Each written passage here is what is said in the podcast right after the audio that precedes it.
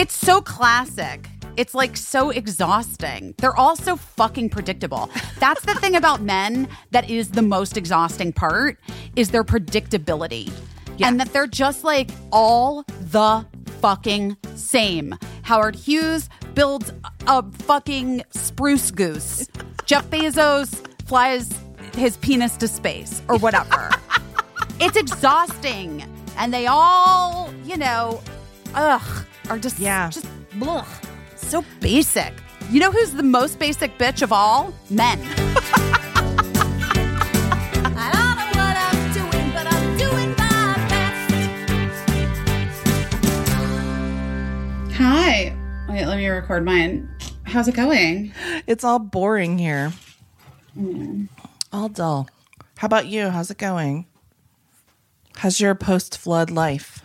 My post flood life. Flood life. you know what song I'm doing?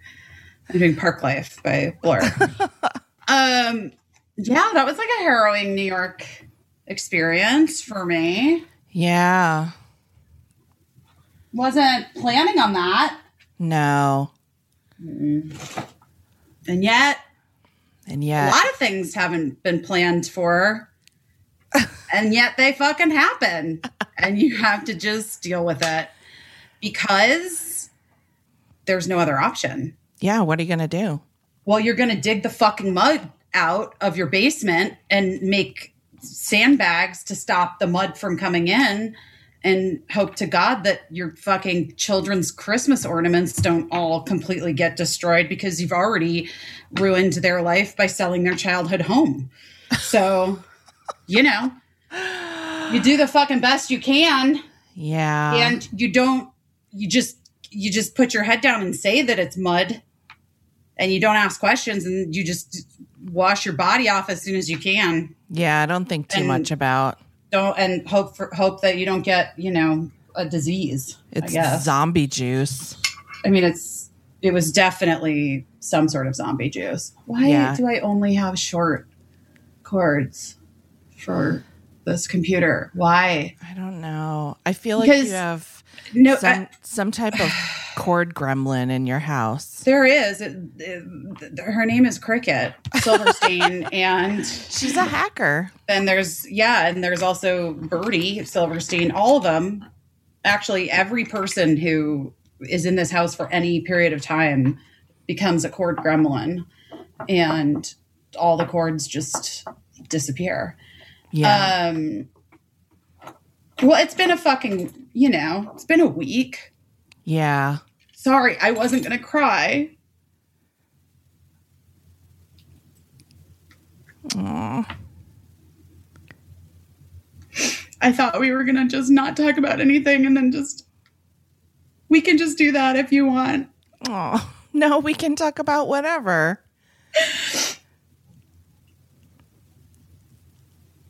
You talk about what you need to talk about here.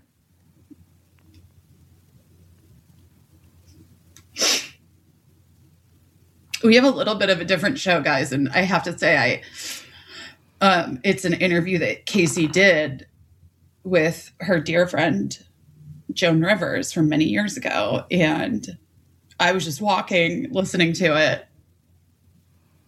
God, I just love her. Yeah. Yeah, this is this week is the seventh anniversary of her death.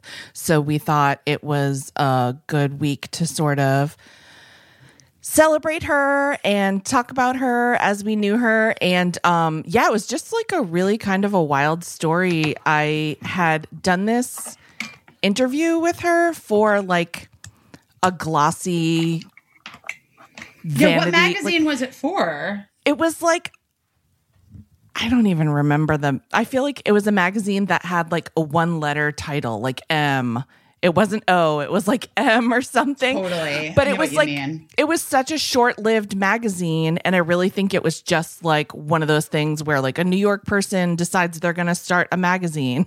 New York break, sometimes people do things like that. They start a glossy magazine. Listen, Drew, Drew Barrymore just started a fucking magazine. There you go. You know what I mean? There you go. Yeah. and Drew is wasn't- like, people might say print is dead. yeah. Here's my magazine. There's still doctors' offices. Um, but yeah, I mean, Rosie had a magazine. Rosie had a magazine when I worked for her too. When I did this, I think magazines were still a thing, but they're hard to make successful. And so this magazine, I believe, was really short lived. I didn't really know the people involved. They just contacted me through other friends and were like, we want to interview Joan Rivers for the comedy issue of our magazine. And um, we understand that you have a relationship with her and that maybe you'd be able to get her and to and interview her. So I asked her and um she said yes and obviously not a lot of people read it or the magazine would still be around.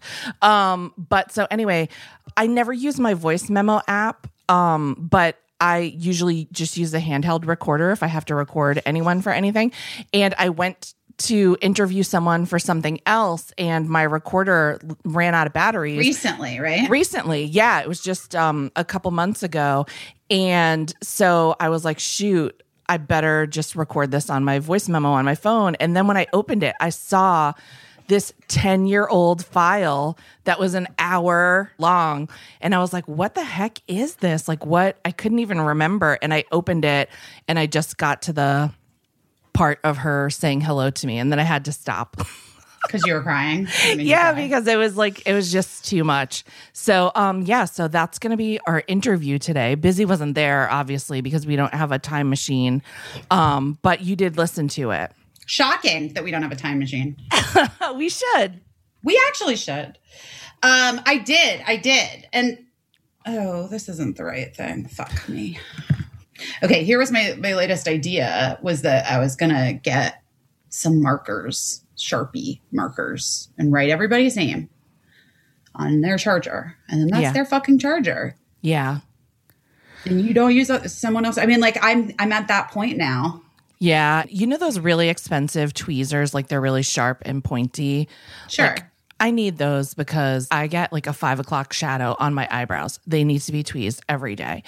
And when my kids were around the age your kids were, those tweezers were always missing. And I was like, what is happening? But then I found out what they were going missing for and what they were being used for was we were doing like a lot of painting around the house, like painting of walls. People were using my expensive tweezers to pick paintbrush hairs out of the wet paint. oh wow, that's interesting. Because guess where I found my nice tweezers Where? in a candle, smooshed with wax.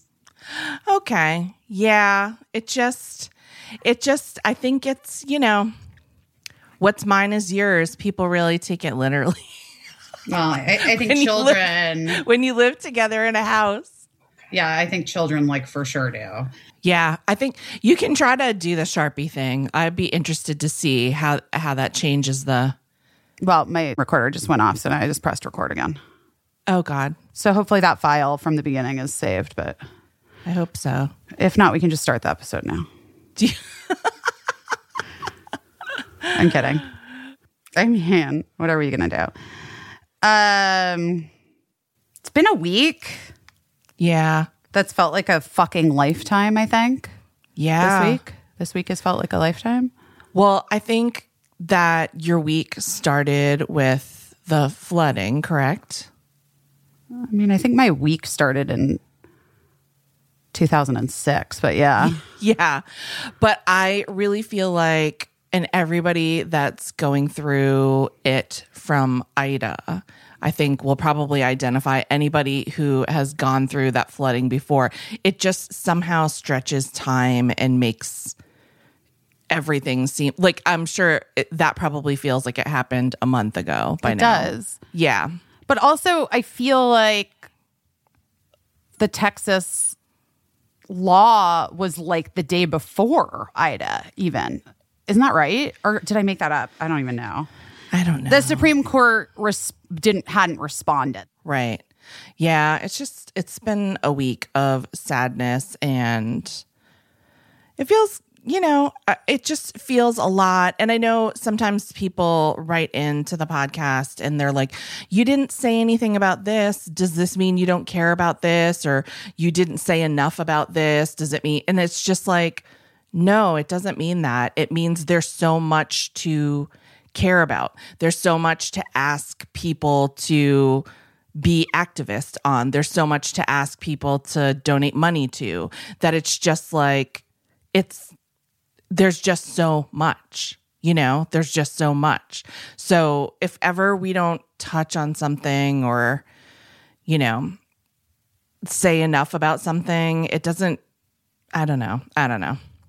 It's a lot. It's a lot. Yeah, it's hard to process everything all the time. That's the thing about this particular time in history, right? Is that like even in talking to my mom about other things, it's like also because the the news, like you just didn't fucking know what was happening in other parts of the world, what atrocities were occurring in other parts Right. of the world in real time the way you do now.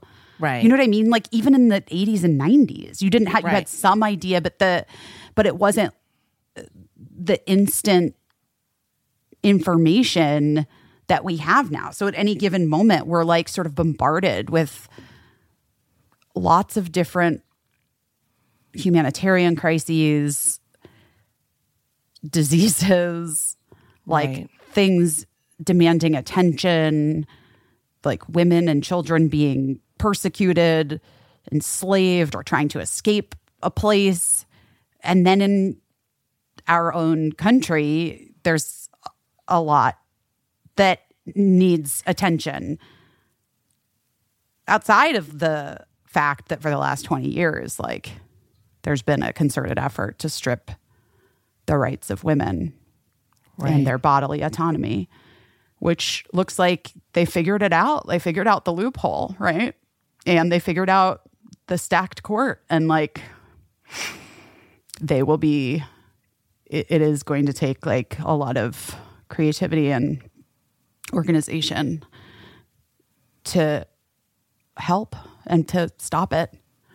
Right. Um, And also, in order to be able to pay attention to the there's there's no way that any one person or any two people or any any of us could possibly address everything that needs to be addressed. And I think a lot of people are, you know, not only do people expect that of us, I think they expect it of themselves.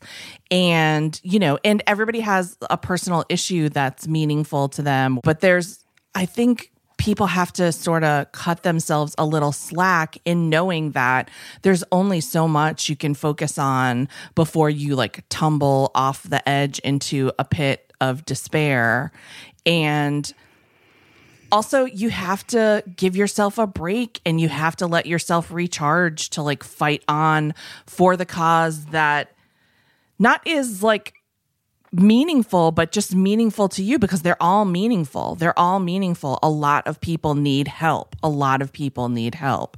And so, you know, so we're trying to like strike a balance, right? Where we're like having fun sometimes. You got to laugh, right? So you don't cry all the time. And then on top of it, people have their own fucking personal shit that they're attending to. Right. You know? Exactly. Exactly. Yes. So many people are scared to send their kids back to school or their kids are in school and they're biting their nails because there's not a mask mandate where they or live. yeah, kids or, kids get like I just a friend of mine's like young kid like went back to school and like the whole family has COVID now. Yeah. Like ha- most of them are vaccinated in the in the home, but the little ones aren't. And then Yeah. they all like it's like ay. Yeah, Yeah. it's fucking stressful. It's a stressful time. Yeah, I mean, you're de- you've been dealing with Lincoln's health stuff and trying to figure out what exactly is going on there. Yeah, it's a lot. And humor is hard right now because I think what I see happening a lot, and like rightfully so, you know, people call out humor when it's harmful, when it's hurting, when it's like punching down You know, that's that's right. That's the right thing I think to do and, you know, but also I think humor's hard right now just because a lot of times people are online and they're reading humor in a moment that's not right for them and then they take it very personally, you know, like like just and I've done it before myself where I'm just like I'm in a bad mood, I'm online, somebody makes a joke that like hits me in the wrong way that on another day I would either scroll by or even think is funny and then like suddenly I'm hurt. And so it's a really hard needle that we're trying to all thread here where we're like we have to give ourselves a break, we have to enjoy things. I see a lot of like I, I feel like a lot of people are piling on people that are on their own teams um, because they didn't protest something in the exact right way or they didn't say it exactly right. And I'm just, you know, particularly with this abortion debate, I just see a lot of like, it's it's rough. It's going to take all of us, and I just think like that's the other team's dream come true is that we're fighting each other over like Always. the way a meme is worded, you know? And it and I get it. I get it. I just feel like whew, it's a lot. We all we all have incredibly high standards and other people have um, you know, just they've run right under the bar for our standards, you know? They they they've run right into the end zone because we're holding this bar so high. So I feel like what I've been doing my best at this week is just, and I haven't been entirely successful, but I've just been trying to give myself a little break from online because it just seems so contentious. And I'm like, why are we fighting ourselves? Yeah. I think that that can be good. Doom scrolling is definitely something that, I mean, just is not helpful. Yeah. We know this. Yeah. Um, I tried to go be in nature. My, I, I, I actually was really grateful to my friend Sarah Sophie Flicker, who is an activist. But I met her a million years ago when th- through Michelle, I think. I mean, a really long time ago. And then she ended up being good friends with a f- good friend of mine in LA, but she lives here in New York. Oh, that's what I'm doing my best at this week. I know what I'm doing my best at. I have uh, reached out to people in New York That's good. and literally said, Will you be my friend? Check a box, yes or no. No, I'm kidding. but like, a bit, essentially, I'm not kidding.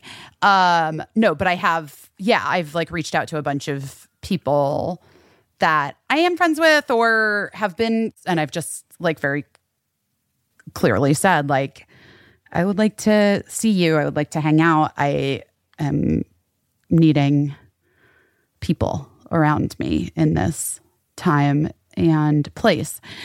And uh, Sarah Sophie invited me and the kids to uh, Long Island. Is that Oh, what people say? How do people say it? I don't want to sound like a. Long Like a- Island, that's right. Okay, Which, by the way, the- we said we didn't know if there was surfing on Long Island last Mm-hmm. week. A lot of people wrote to let us know there is 100% surfing on Long Island. So there you go. Did you Felt- see surf? Uh, it, it felt like you could no, but it felt like you definitely could have surfed where Yeah. we were. We were we were really far out, Yeah. like all the way at the tip of it. Like not in the Hamptons. Hamptons. I've never been to the Hamptons. Still, I guess. Like, it, what is that out there? Montauk? Isn't Montauk the Hamptons?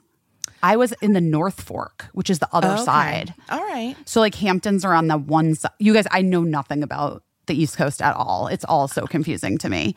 I was like, wait, where am I driving to? Wait, this Yeah. is just all an island? It's all one what? Like so confused.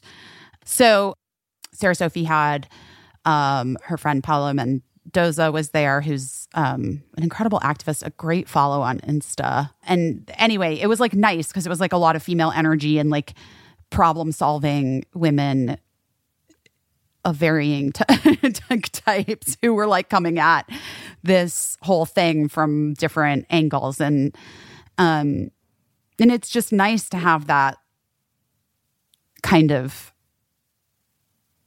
if you're if you're feeling like sort of like in a place of hopelessness, it's nice Yeah. to like be able to hang around people who are smart in terms of organization and how to like and what how to how to help or whatever, you know Yeah.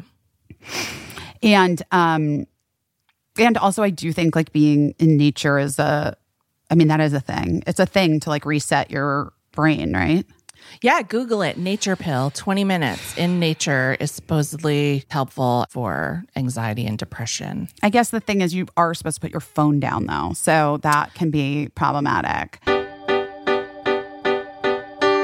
guys here's what i'm gonna say look sometimes i will splurge and get my nails done but I like changing the color of my nails. I like keeping my nails nice. I've been trying to grow my nails out myself. And I need like an at home manicure that works. And that is why we are both truly obsessed with the Olive and June Mani system. And now you guys can be obsessed with it too. I know a lot of you are. I know a lot of you already have oh, it because so many so many you. people have reached out to us and said how much you love it. And the things you love about it are the same things we love about the Olive and June Mani system. First of all, all the tools that you need are in one box. Secondly, it's only five steps. And it comes with Poppy, which is the patented brush handle, this little silicone brush handle you put on top of the nail polish bottles. And it makes it easy to paint with both of your hands. It like steadies your hands so that your manicure looks perfect every time. You love that it's affordable. We love that it's affordable too. The Mani system that comes with six polishes breaks down to just like $2 a manicure. Two bucks. I mean, two bucks. I don't need to tell you how much a gel mani is. You know. And the polish, speaking of polish, it's amazing. Caissie, tell tell the people. it's the best polish. It's the best colors. People always ask me where I got my nails done. I had um the shade art class on for the past couple weeks, two weeks, because it lasted two weeks. It's this nice purple shade. And just the formula of the polish itself is so good because it's like a it's like a real professional very highly pigmented formula that self settles after you paint your nails with the specially designed flat brush that is just it's perfect in every way and it looks perfect like glass. I couldn't agree more. Um, I had my green nails on last week and every my Olive and June, and everybody loved it. Yes. Uh, and now you guys at home can get 20% off your first Mani system with our code BEST. So get your new nail life. It's here. Get 20% off your first Mani system when you use the promo code BEST at oliveandjune.com. We're done with expensive bad manis, guys. This is us now. Foria, Foria, Foria, Foria, Foria. That makes sense. Yeah, that one actually. That does was right. That was right there the whole time and we're just getting we're just coming to getting there. now. We're just getting there. Yeah. Yeah. Um, listen, sex is sex is great, guys. It matters. It supports lifelong pleasure and well being. Foria is, is designing all natural sexual intimacy products for people with vulvas, women, and you know the people who love them. So, what's good for nature is good for your bod, guys. That's why Foria's products are always organic, plant based, sustainably sourced. They've got amazing products like oils and those suppository things. And Yeah, you like those, right? yeah, I use, I had my period, I got my period the other day and I used done. It really helps. Yeah. Yeah, not just for uh not just for sex, guys. Sometimes they they they have stuff for like pain relief, which is so nice. Anyway, we're very into Foria's mission to close the pleasure gap. It's the first brand to create an all natural product line addressing sexual pleasure for women and people with vulvas. That's us. That is that is us. That is us. also, like we had Stacey on talking about menopause a couple weeks ago. Yeah. Sometimes people, as they get like in their 40s and older experience pain or discomfort or dryness. Well, listen, that's where Foria is like, I got you. Highly recommend their entire product line. I think you just try it all, see what sticks. You know what I mean? No pun intended. Foria is offering a special deal for our listeners. Get 20% off your first order by visiting uh, www.foriawellness.com slash best or use code best at your checkout. That's F-O-R-I-A wellness.com forward slash best for 20% off your first order. I mean, guys, I recommend trying the suppositories. They have relief and intimacy, also awaken arousal oil. I Also, have, recommend like, orgasms. and we all recommend orgasms. And you and also you can thank us later. You can thank us later. Bye, guys. Have you been watching um what's that? Nine nine wealthy people go to a, a spa that Nicole Kidman is that the t- title of it? Nine perfect strangers. yes, Nine Perfect Strangers. No, wait, is that what it's called? Um, is it called that? I I just call it Nine Wealthy People Go to a Spa that Nicole. Wait, Kidman that's really what they in charge are, of. That's what's happening. I just started watching it last night, and they take the characters' phones away, and um, I thought that was really well written. How resistant everyone was. Well, that's getting- what I'm doing at that therapy thing. Yeah, yeah, I they put them in. They put your phones and computers in like a lockbox. yeah. It's gonna be rough. Is it? I don't I know don't if it is. I mean- because they take away like I'm going to give you I'm going to give you the number. Like Marc will have it, my family will have it, Yeah, and then if they and the number is like to the place and like I trust that if anything happens that somebody will call me immediately. You know what I mean? Yeah. Like, Yeah, of course. Like they're not gonna and like the, the people at the place are like not in the business of they're not trying to like withhold emergency information from you. Oh, so like I I'm- don't think I don't think that's what will be rough at Right. all. I just Oh, think I don't think that- uh, I think breaking the addiction of looking at my phone would be hard. Oh, I don't know. I feel like I I feel like whilst I am probably one of the more addicted phone people, Yeah. I am like very capable of immediately cutting anything off cold turkey.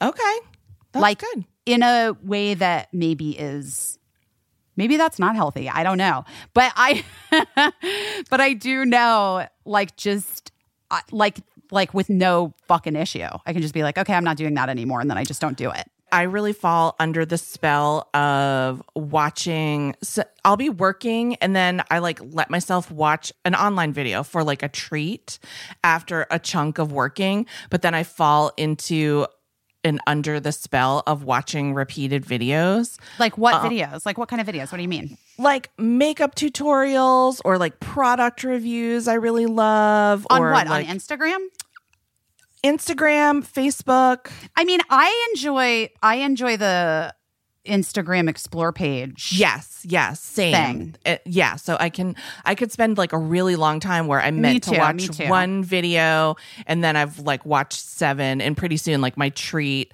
the time that I've spent doing it far outweighs the, The work? actual amount of time that I spend working. Well, but what I did do is that I um started clicking on videos that I hate.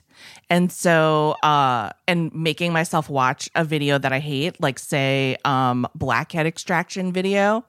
Disgusting.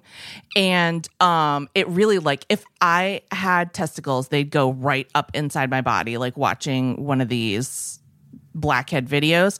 But then the algorithm thinks that you like that. And so it serves it to you. And so when I get one of those, then I know, oh so wait that's your way of yeah, of, making like, sure that you don't waste my- your time. Yes, it's my way of being like, oh, I have to. It's like a, it's like an alarm to be like, you're looking at this thing that you don't have great control over.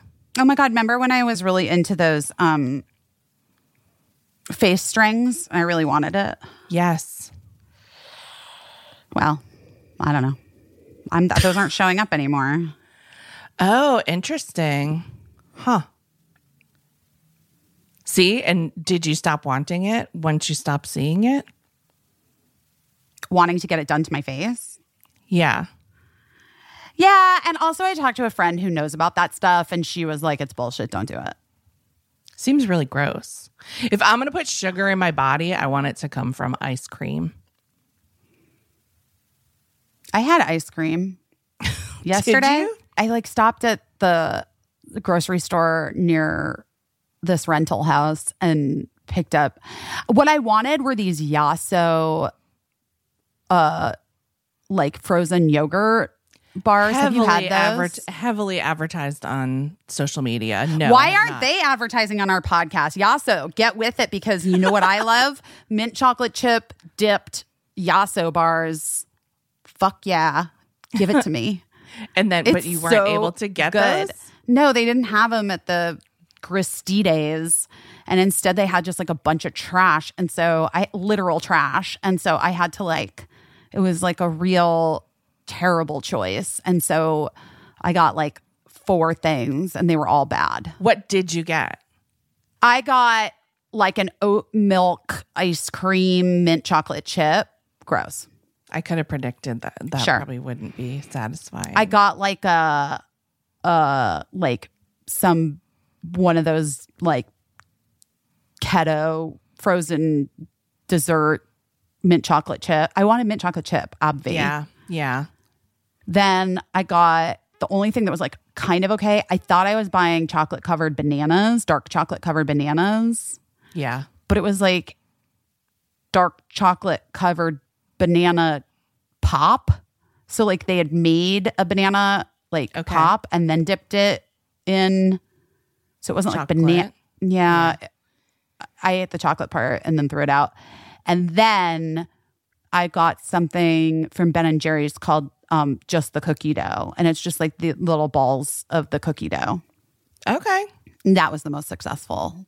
Yeah, because everything else had like a compromised ingredient, I feel like. but they didn't have any good mint chocolate chip anything. So I literally was like buying the stuff that they had of the flavor I wanted. Yeah. Yeah. It was a very strange. There, it, I think that they had had maybe it was from the storm. Maybe their freezer went out or something. Because like Oh, literally, yeah, probably. I- Or- maybe Well, also like food supply chains I know are still kind of messed up and especially when, you know, when there's a storm in the city like a big truck a big refrigerated truck full of ice cream pop probably can't deliver.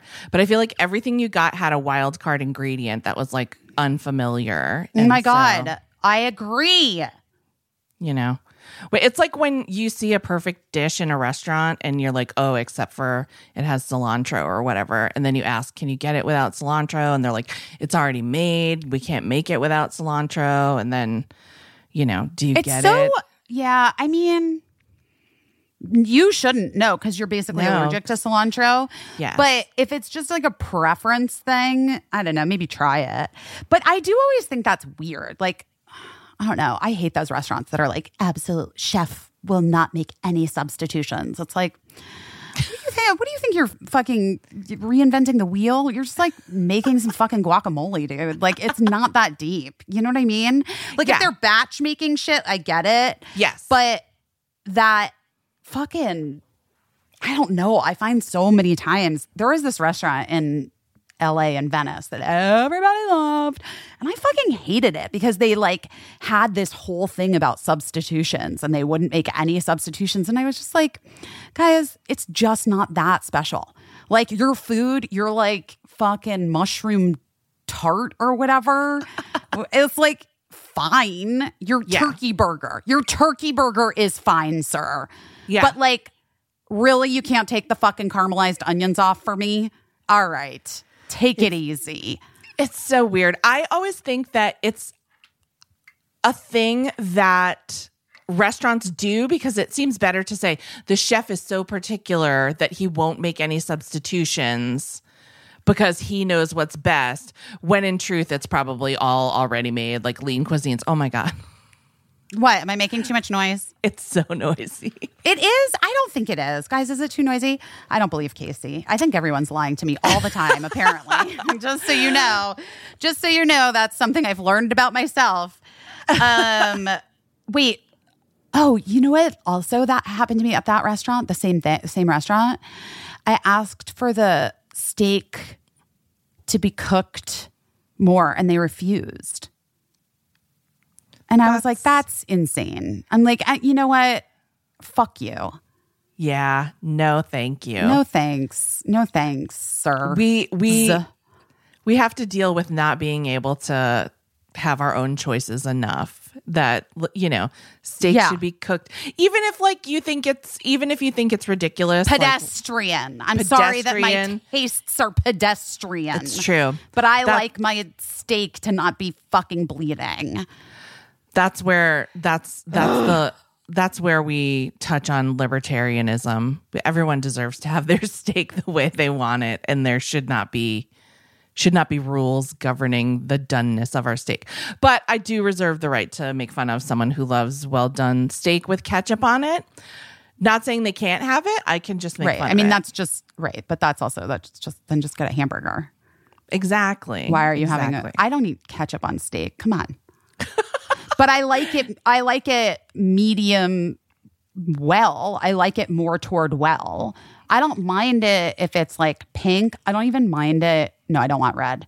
I don't mind it if it's, I like pink. But the problem is, so many places, if you order it medium, like what was considered medium is actually at most places is medium rare now. Right. I feel like. I feel like they're all pushing it. They're pushing it they're pushing it And I don't want it medium rare. I want it like true medium, i.e., now I have to order it medium well. Because if I don't, it just comes and it's like a fucking bloody mess.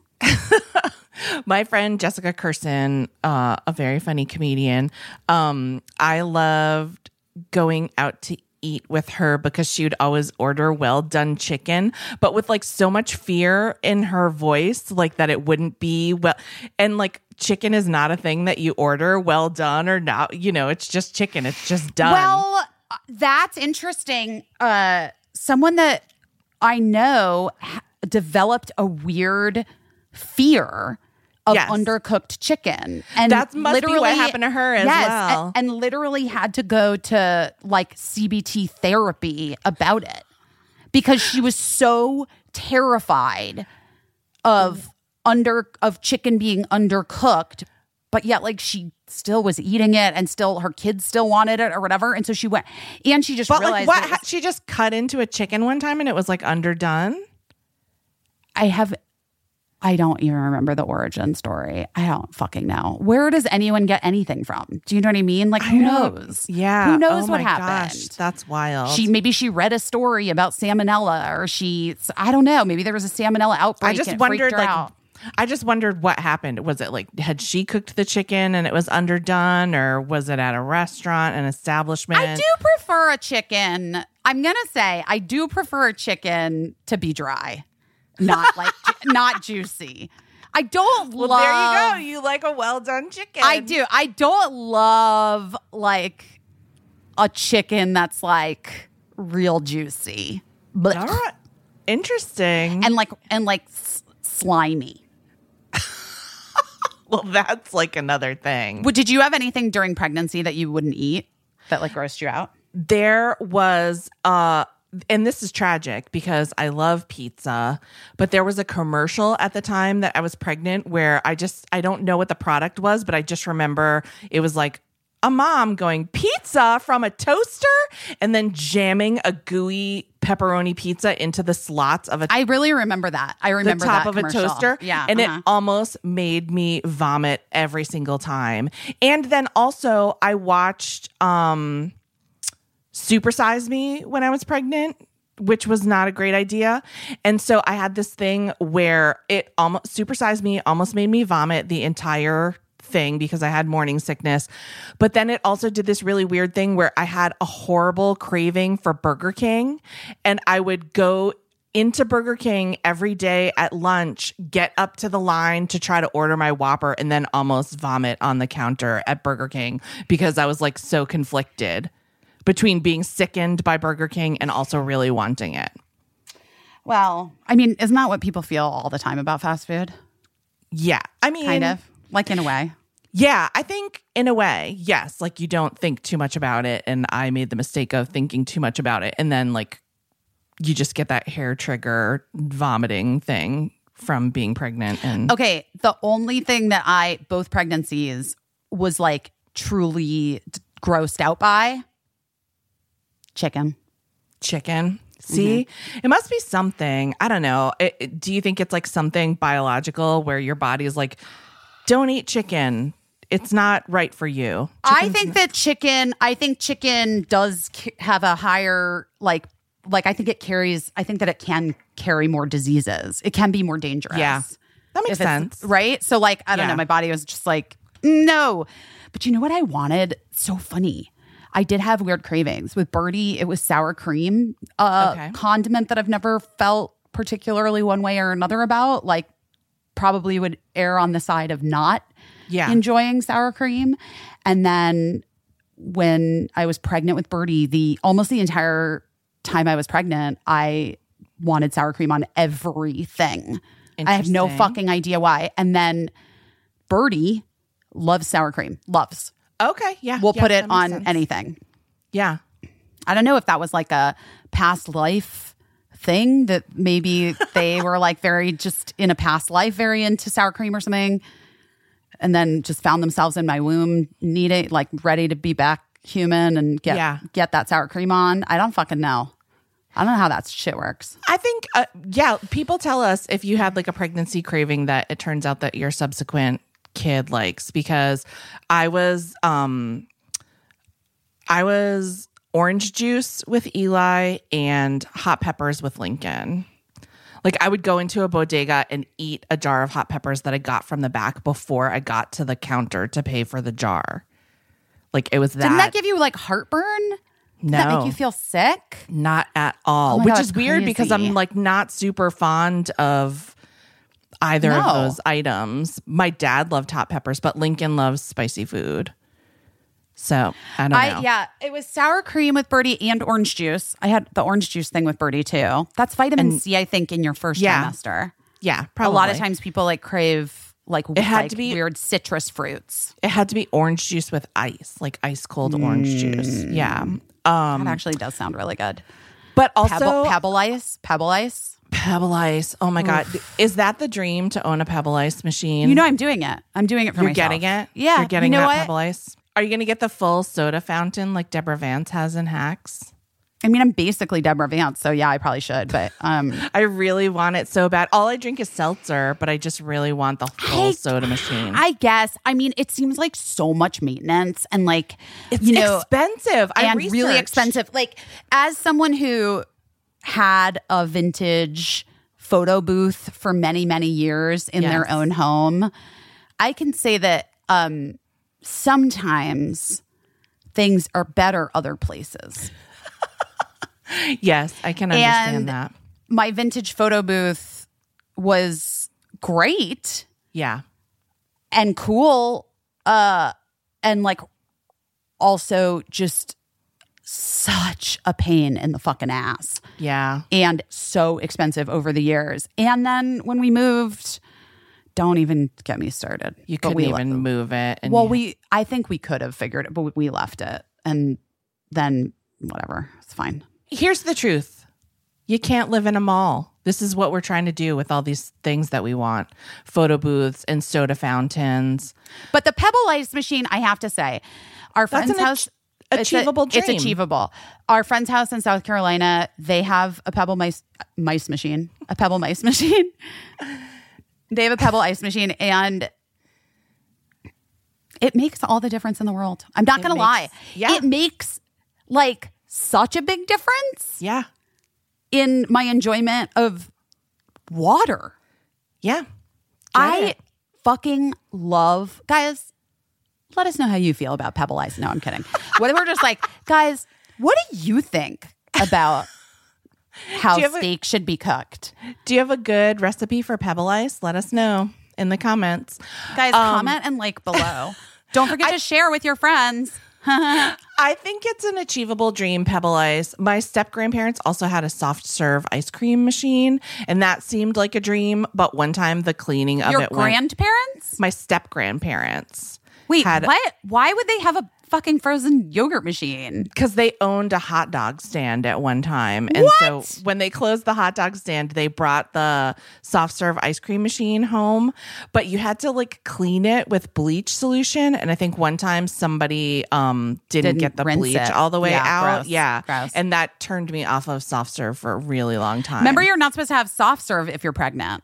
Yes, Remember, no because, so- yeah. because of bacteria. No soft Yeah. serve and no lunch meats, deli meats, and no soft no soft cheese. soft- no soft cheeses. Actually, somebody that I know had listeria in pregnancy, Ouch. and they're well.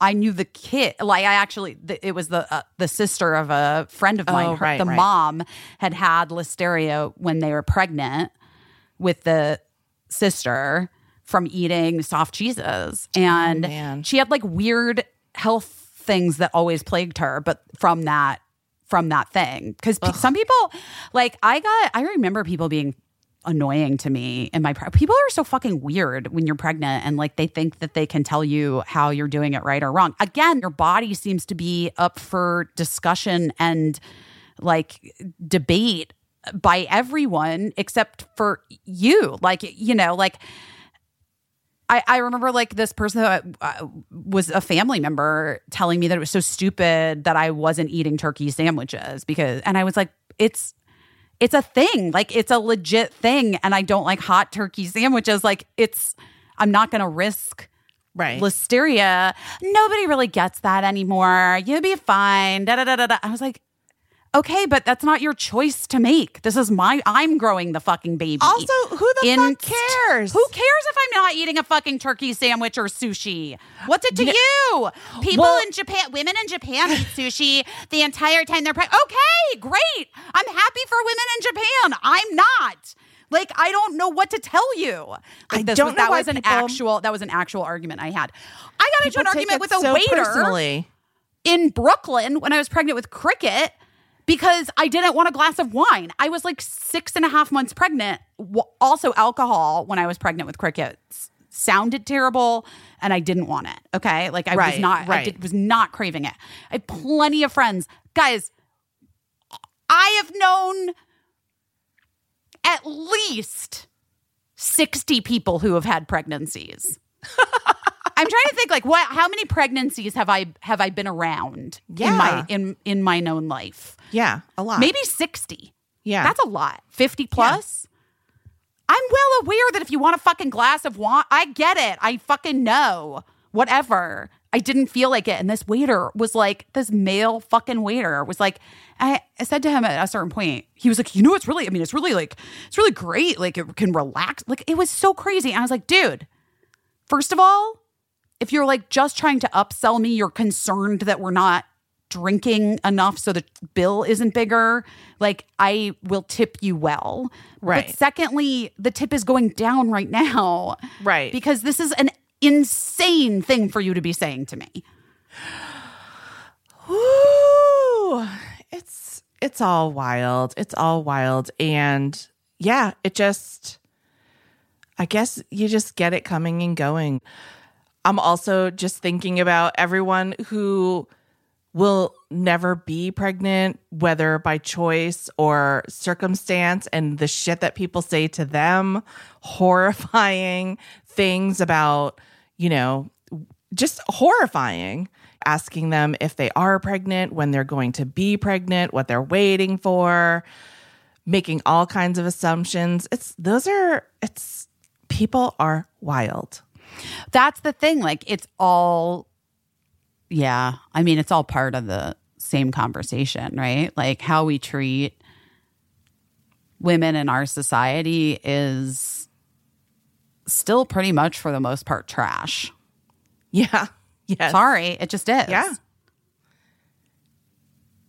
And as a white woman, like obviously I'm getting the best of the treatment. Yeah. Yeah. And, you know, yes. And it's still trash. It- it's still So trash. it's like, yeah.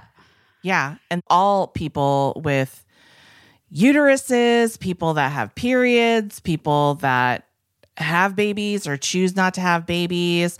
It's just, we just, I don't know. I don't know. But I do know that we have to try to stick together and try to focus and try to take care of each other because holy shit, Oh, something's got to give. Yeah. people are trying to make sure that we don't that nobody takes care of us and it's a lot it's a lot so huge shout out to everyone that's been giving money and working and actually like jumping in and learning about you know somebody wrote into the show's Instagram saying like are there any causes that you suggest to follow or where I can send money and I was like the best the best recommendation is find something that you're likely to do. You know what I mean? Like whatever speaks to you, whether it's something local, whether it's something in Texas, uh, you know, whether it's making calls or if it's easier for you to write a check because you have the money, definitely do that. If it's if you can volunteer. But it, it just it shouldn't be so much work. No. No, it really shouldn't. It's exhausting on top of everything else. and it on feels top of everything deliberately deliberately exhausting and it feels like it's particularly exhausting to people who are also exhausted by a million other things Well, you know what my therapist famously said to me a, a while back?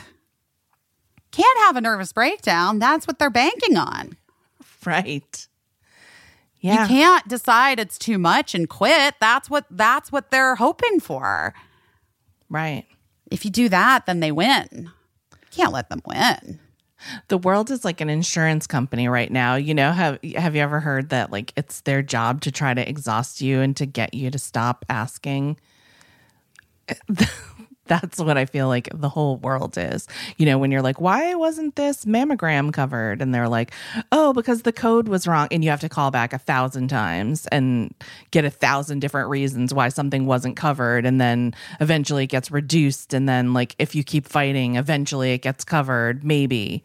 And I feel like the whole world is like an insurance company right now, just being like, oh, you did it wrong. You did it from right to left instead of left to right. So your effort doesn't count and try again. You know, it just, it all feels like a quest. Like I mm. feel like we're, we're Dorothy getting sent back through the land of Oz constantly to, Oh my god, that's my new favorite song on the the upcoming forthcoming Sufjan Stevens album, but the song is out, the single. Oh, Back to Oz is what it's called. back called. to Oz. I I've saw listened you. to it. Yeah, I've probably listened to it like 4,000 fucking times in the Oh, last good. week. Yeah. All right. We'll add it to the playlist. Yeah, let's add it to the playlist. Oh, wait, I have a couple songs to add to the playlist. I want to add that one. I Didn't Understand by Elliott Smith. That just came out, came on a random, not just came out, he's passed away. Um, but it just came on random and I was like, ooh, that is real good, that song. good one and then the. Stay Love by Ossie Elliott was really good. And then The Bad in Each Other by Feist, so good. Are you writing these down? Um, I have a recording of them. Oh shit, you're right. um Anyway, guys, I've been listening to a lot of music. You Treasure, have. You have. Aldous Hardin, Harding, who I love. Uh anyway, yeah. Lots of music in my life, trying to figure everything out per usual. I hate all my clothes. What do I do about that? Oh no. Um Well, I guess you could sell them all. Oh, I'm going to sell my. I did a big thing for uh Poshmark, then we're just. I'm trying to figure out when I'm the sale is going to go live, and I think that I'm going to go ahead and uh, donate that money to uh grassroots organizations in Texas. And I guess if somebody wanted to sue me for donating that money, they could. We could try that. They could try, Try that. Try it out as a test case. See what happens if they sue me. um, And then in terms of like replacing your clothes, are you going to just walk around naked or what? Well, no, I just have. I already. ha- I have so many clothes. Yeah, I, that's true. I like culled my closet by many items, Yeah. and, I you should still just be wearing podcast merch 24 7 and like maybe one nice dress. I have to say, I did cry at the uh, le- letter that Summer sent over about the podcast merch of just Summer- like some of the notes. Guys, Summer is the woman that ho- that um podcast break. Summer is the woman that that owns Brave Gowns, who started Brave Gowns. Yes. Summer and Aaron make our merch. And Summer sent us a really lovely email, like just knowing that it had been such a hard week for everybody. And she was like, I just wanted to send you some of the really lovely emails and like notes that people include in their merch. And it was really nice. It made me feel really good. And um, I was very grateful for that. Like to hear how much you guys love it and like how people are so excited to Yeah. wear like my Moots sweatshirt. That Moots sweatshirt and jogging shorts are real cute. They're I mean, real jogging cute. pants, not shorts. Yes, I meant, I meant pants. And Um, Summer, I'm sure we've talked about before. She also included like a nice note about how it's it's great that we're helping. I love to say we're helping. We're not really helping. It's you guys that are helping. But Brave Gowns has their main mission is so incredible, and it was inspired by Summer's brother, who she lost. Um, as as a child. And so brave gowns main mission is to make hospital gowns and other things that kids need when they're in the hospital with really cute designs that you know just make them feel a little less scared and a little more powerful as they're going through whatever treatment they need. And um I love to follow their Instagram because oh my gosh, you know, it's just it's a lot of feelings, but I, I am very happy to be associated with Brave Gowns. I think they do amazing work and um happy that we can help in some small way. And again, we're not really helping. You guys are. I mean, that's true. But also, we are making cute shit that you probably want to buy. Yeah, that's good. That's good news. I know. Well, it's still there, guys. If you want it, it's still there for Yeah. a little bit more time. And by the way, um, I know that we we're gonna hold that drawing. I didn't have a chance to um randomly draw the winners uh, of people that posted about downloading the episodes just because so many people entered and did it. So I have to like enter them all into a computer program that will randomly choose five winners. So yeah, so we'll randomly be choosing winners hopefully this afternoon and then we'll let you know who won um some free merch for for posting about downloading our episodes. Which our Exciting. downloads are our downloads are way up. So thank you to everyone that um that did it and that went through participating. participated. Yeah. You know what? news. Sometimes, sometimes all we need to do, all we got to do is show up however the fuck we can Yeah. for for people, Yeah. for people, for others. Yeah. Maybe it's downloading our podcast. Maybe it's not. I don't know what what it is for you. I can't tell you what to do. That's showing up for us and we That appreciate is showing it. up for us. If you love the, you know, what am I doing? What am I even talking about? I don't know. fucking cares? I don't, either. know. But I'm like busiest tying. um, I just tied a bandana bandana around around her my- neck. She looks Still a waiting. Like, Still haven't heard back about thyroid fucking biopsy 2021, yeah. which is like so classic 2021.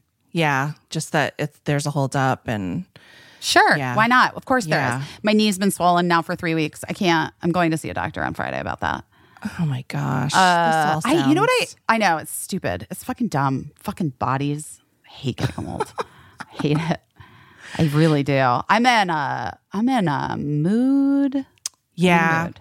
A little bit of a mood. I know I got my period. I mean, uh, literally, this podcast is just about my period. I feel like constantly, but I got my period very early and also um hurt myself uh trying to reach a tampon because it was like an unexpected No. period No. and i pulled my shoulder trying to reach a tampon and i was like can i can i just have one thing can i just have the period of my youth or can i have like a decrepit shoulder but not at the same time you know what i mean like if you're the age where you hurt yourself reaching for something your hmm. period should be over That's that's right. right That actually makes a lot of sense. Yeah, I think we should make that a, a rule. no wrinkles plus pimples, no period plus busting your shoulder trying to reach for a tampon. It's not it's not fair. It's too much. Yeah, I don't think I think that's I think that's right. I think you're right. I think Joan Rivers would agree with you. Yeah. I do. I think that she would agree with you. She definitely would.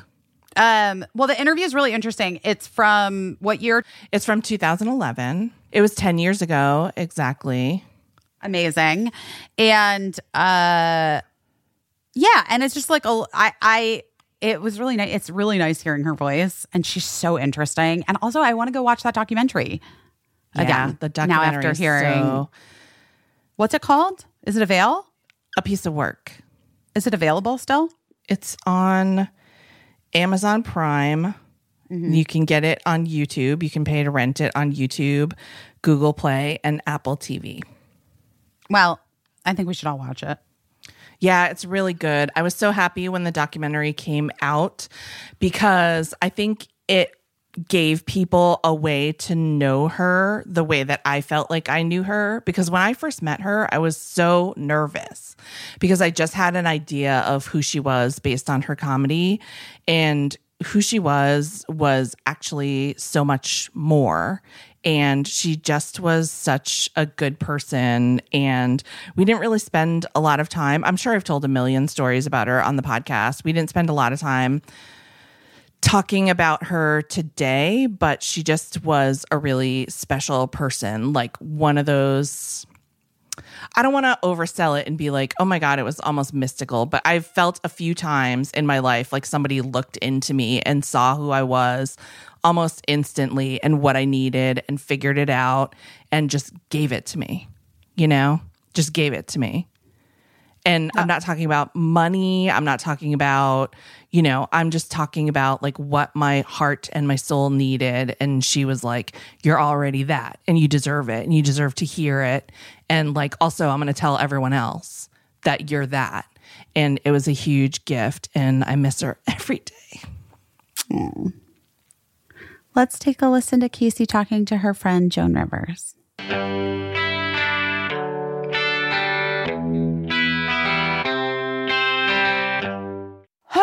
Wondrium, Wondrium, can't get enough of you, Wondrium. I want to learn all about you. Right? Is that good? Yeah, that is a good one. Wondrium. That's W O N D R I U M. Wondrium.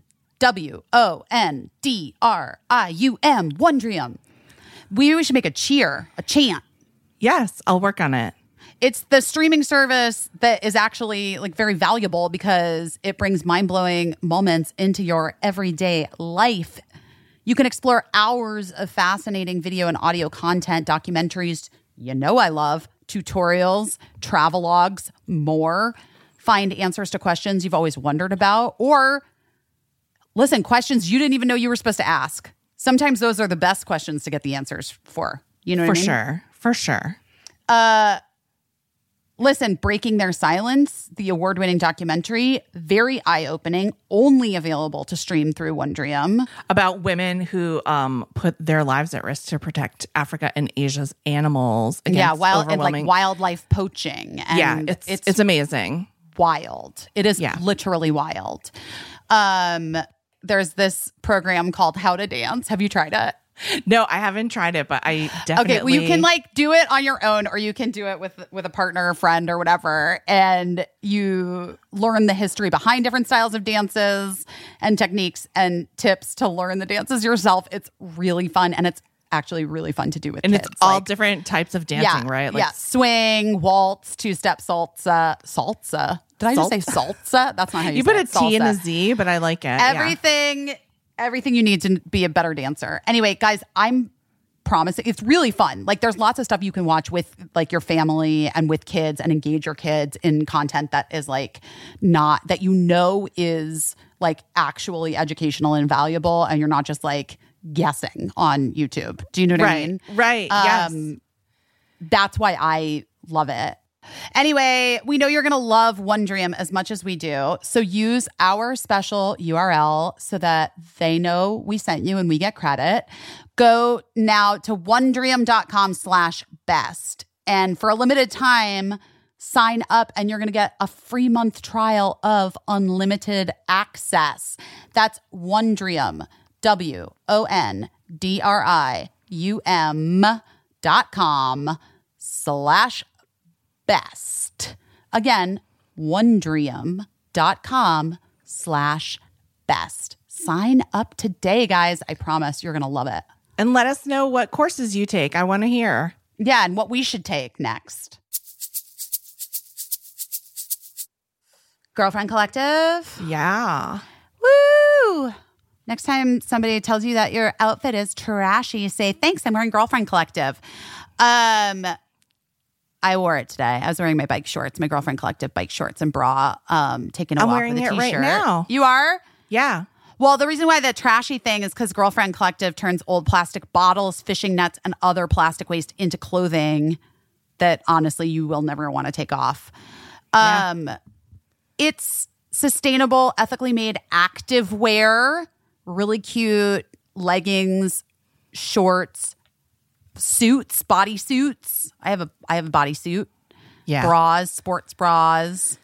They're Um, so good, guys. I cannot stress enough. I'm really picky and self conscious about leggings, and these are the best leggings I have ever owned, bar none. Their sizing is inclusive, ranging from extra small to 6XL. And I don't know, we just love them. Whether it's like they've got great colors, their best selling leggings are squat proof, which means that like you can squat and it's not going to show your butt crack. it comes with pockets, which is great. And they have different levels of support, whether you're into compression or comfort. Personally, I go compression. That's I my like vibe. compression too, and it's a really, it's actually a really comfortable compression. Because sometimes, do you ever feel like you're just like gonna black out from too much compression? No, I could use all the com- compression in the world. I love it. I've had I've had really close calls with compression, but these are like a, just such a comfortable, firm level of compression that looks great and doesn't feel like it's squeezing me to death. Well, listen, Girlfriend Collective is my favorite. We love it so much. I want you to join the collective today. So, for listeners of our show, Girlfriend Collective is offering first time customers $25 off purchases of $100 or more when you go to girlfriend.com slash best. That's $25 off $100 or more when you go to girlfriend.com slash best. Girlfriend.com slash best. Who is it? It's Caissie. Hi, Caissie. Perfect timing. How are you? Very good, my sweetheart. Very good. It's so good to hear your voice. Thank you for doing this. The uh, uh, what do you call it? The magazine is wonderful. Oh, good. I'm glad you like it. Very slick. I know, good. right? It's pretty big time. Yes, yes, yes, yes. So, listen, I'm not a professional journalist, and they asked me to do this because you and I sort of know each other and I love you. Right. So, uh, I'm just going to do the best I can and have a conversation with you. Now, are you taping this? Um, yeah, is that okay? Absolutely. That way, it'll be much better. Yes. Okay, good. Okay, so um and I just want to get your permission on a couple things. They want me to start off the piece saying like how we first met. Oh, absolutely. Okay, and so I want to tell that story about how you thought I was a guy Right. Okay. and and then just, you know, when we first met and that I was nervous. And I also want to tell the story about the time you called when your dog died. All right. Good. That's good. Okay, so as long as you're okay with that. As long as it's fine, no problem. Whatever makes it work for you. Okay, thank you. So the first thing I want to say is that um, one of the reasons that I love you so much is that you're so respectful to writers, which is something that a writer doesn't enjoy on every gig. So what what is that about you? Why are you so respectful to writers? Because I write so much of my own that I know how difficult it is, and no one gets it. No one understands that if a comedy writer gives you 12 lines and two are wonderful, you're talking to an incredibly talented person. Okay, good. And you start you started off as a writer. You worked on I on started off as a writer, and the first person I wrote for was Phyllis, Phyllis Diller, God bless her. And um, I wrote, if God wanted me to cook, he would have given me aluminum hands. and that was my first joke that she bought from me. Then I wrote for, uh, remember they were very big. These are, excuse me, this is the early mid 60s right. like 64, 65. Uh, Bob Newhart, and then I wrote uh, some lines for Johnny Carson. Oh my gosh, I didn't realize that you'd written for Johnny. Yeah, well, he didn't buy any. that is hilarious. And you were also a writer on Candid Camera. And I was a writer on Candid Camera, but that wasn't writing so much as that was coming up with ideas. Right, right. It was so difficult because it was, I think, the fifth or the, the tenth season by that time. So you'd walk in and say, How about having a microphone in a baby carriage and the baby barks? And he'd say, We did it in 66. Oh god. And Allen Funt was not a cheerful He guy, a- right? Not a nice man. Brilliant at what he did, but um, he would yell at his crew and he would yell at his staff, and it was awful because you had to sit there while he yelled at somebody. Oh god. Were you scared of him or No, I just um, uh, there was no relationship with him. He never learned my name. I worked there for six months, and then I hit on the Carson show, and I said to him, "I'm quitting," and he said, "You'll be sorry, Jill." so, so I wasn't exactly his favorite, but he was just not a nice man, and not not not. Maybe he was a lovely family man. Who the hell knows, you know? But he was. He did not treat his staff kindly. I work better with everybody dancing and singing. I don't work well with saying this is wrong. Right, right. Yeah, and I think uh that to me uh, means, you know, uh, article aside, that it means a huge amount because as a writer, you just you don't often get that. Yeah, and I'll, I'll tell you the worst part now is writing on Fashion Police because um, we work so hard out there, and then maybe one joke will make the edit. And so they, you know, the payoff for the writer is to hear their joke being done. right, right. and the frustration of never having a joke done all season, even though you know it's a good joke, must be very is killadilla. right. Oh god. Huh. I didn't realize that you wrote for Phyllis Diller. Yeah, that was the first one I said. You know, you all do that. You you start out, oh, I could write funny jokes for this lady. Right. And so were you guys close, you and Phyllis? No, we are now.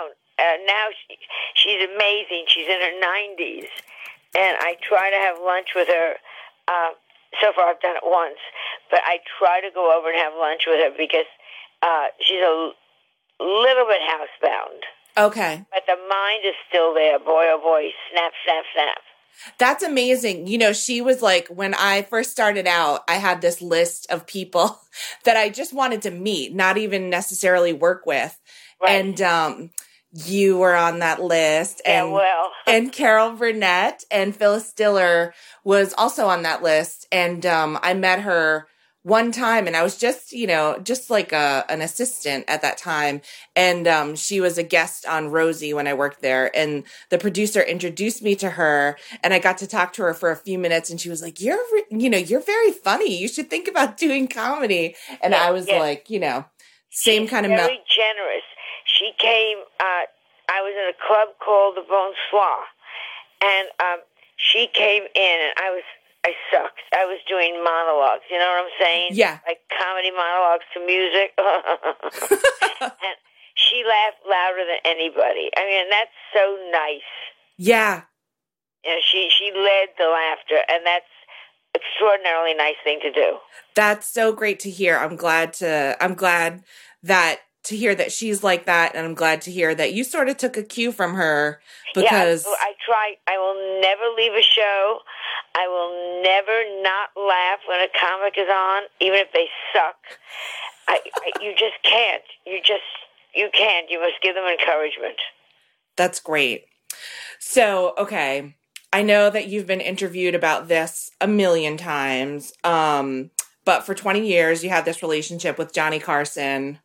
Then for 20 years, you guys didn't speak over over something that happened. You were given a show.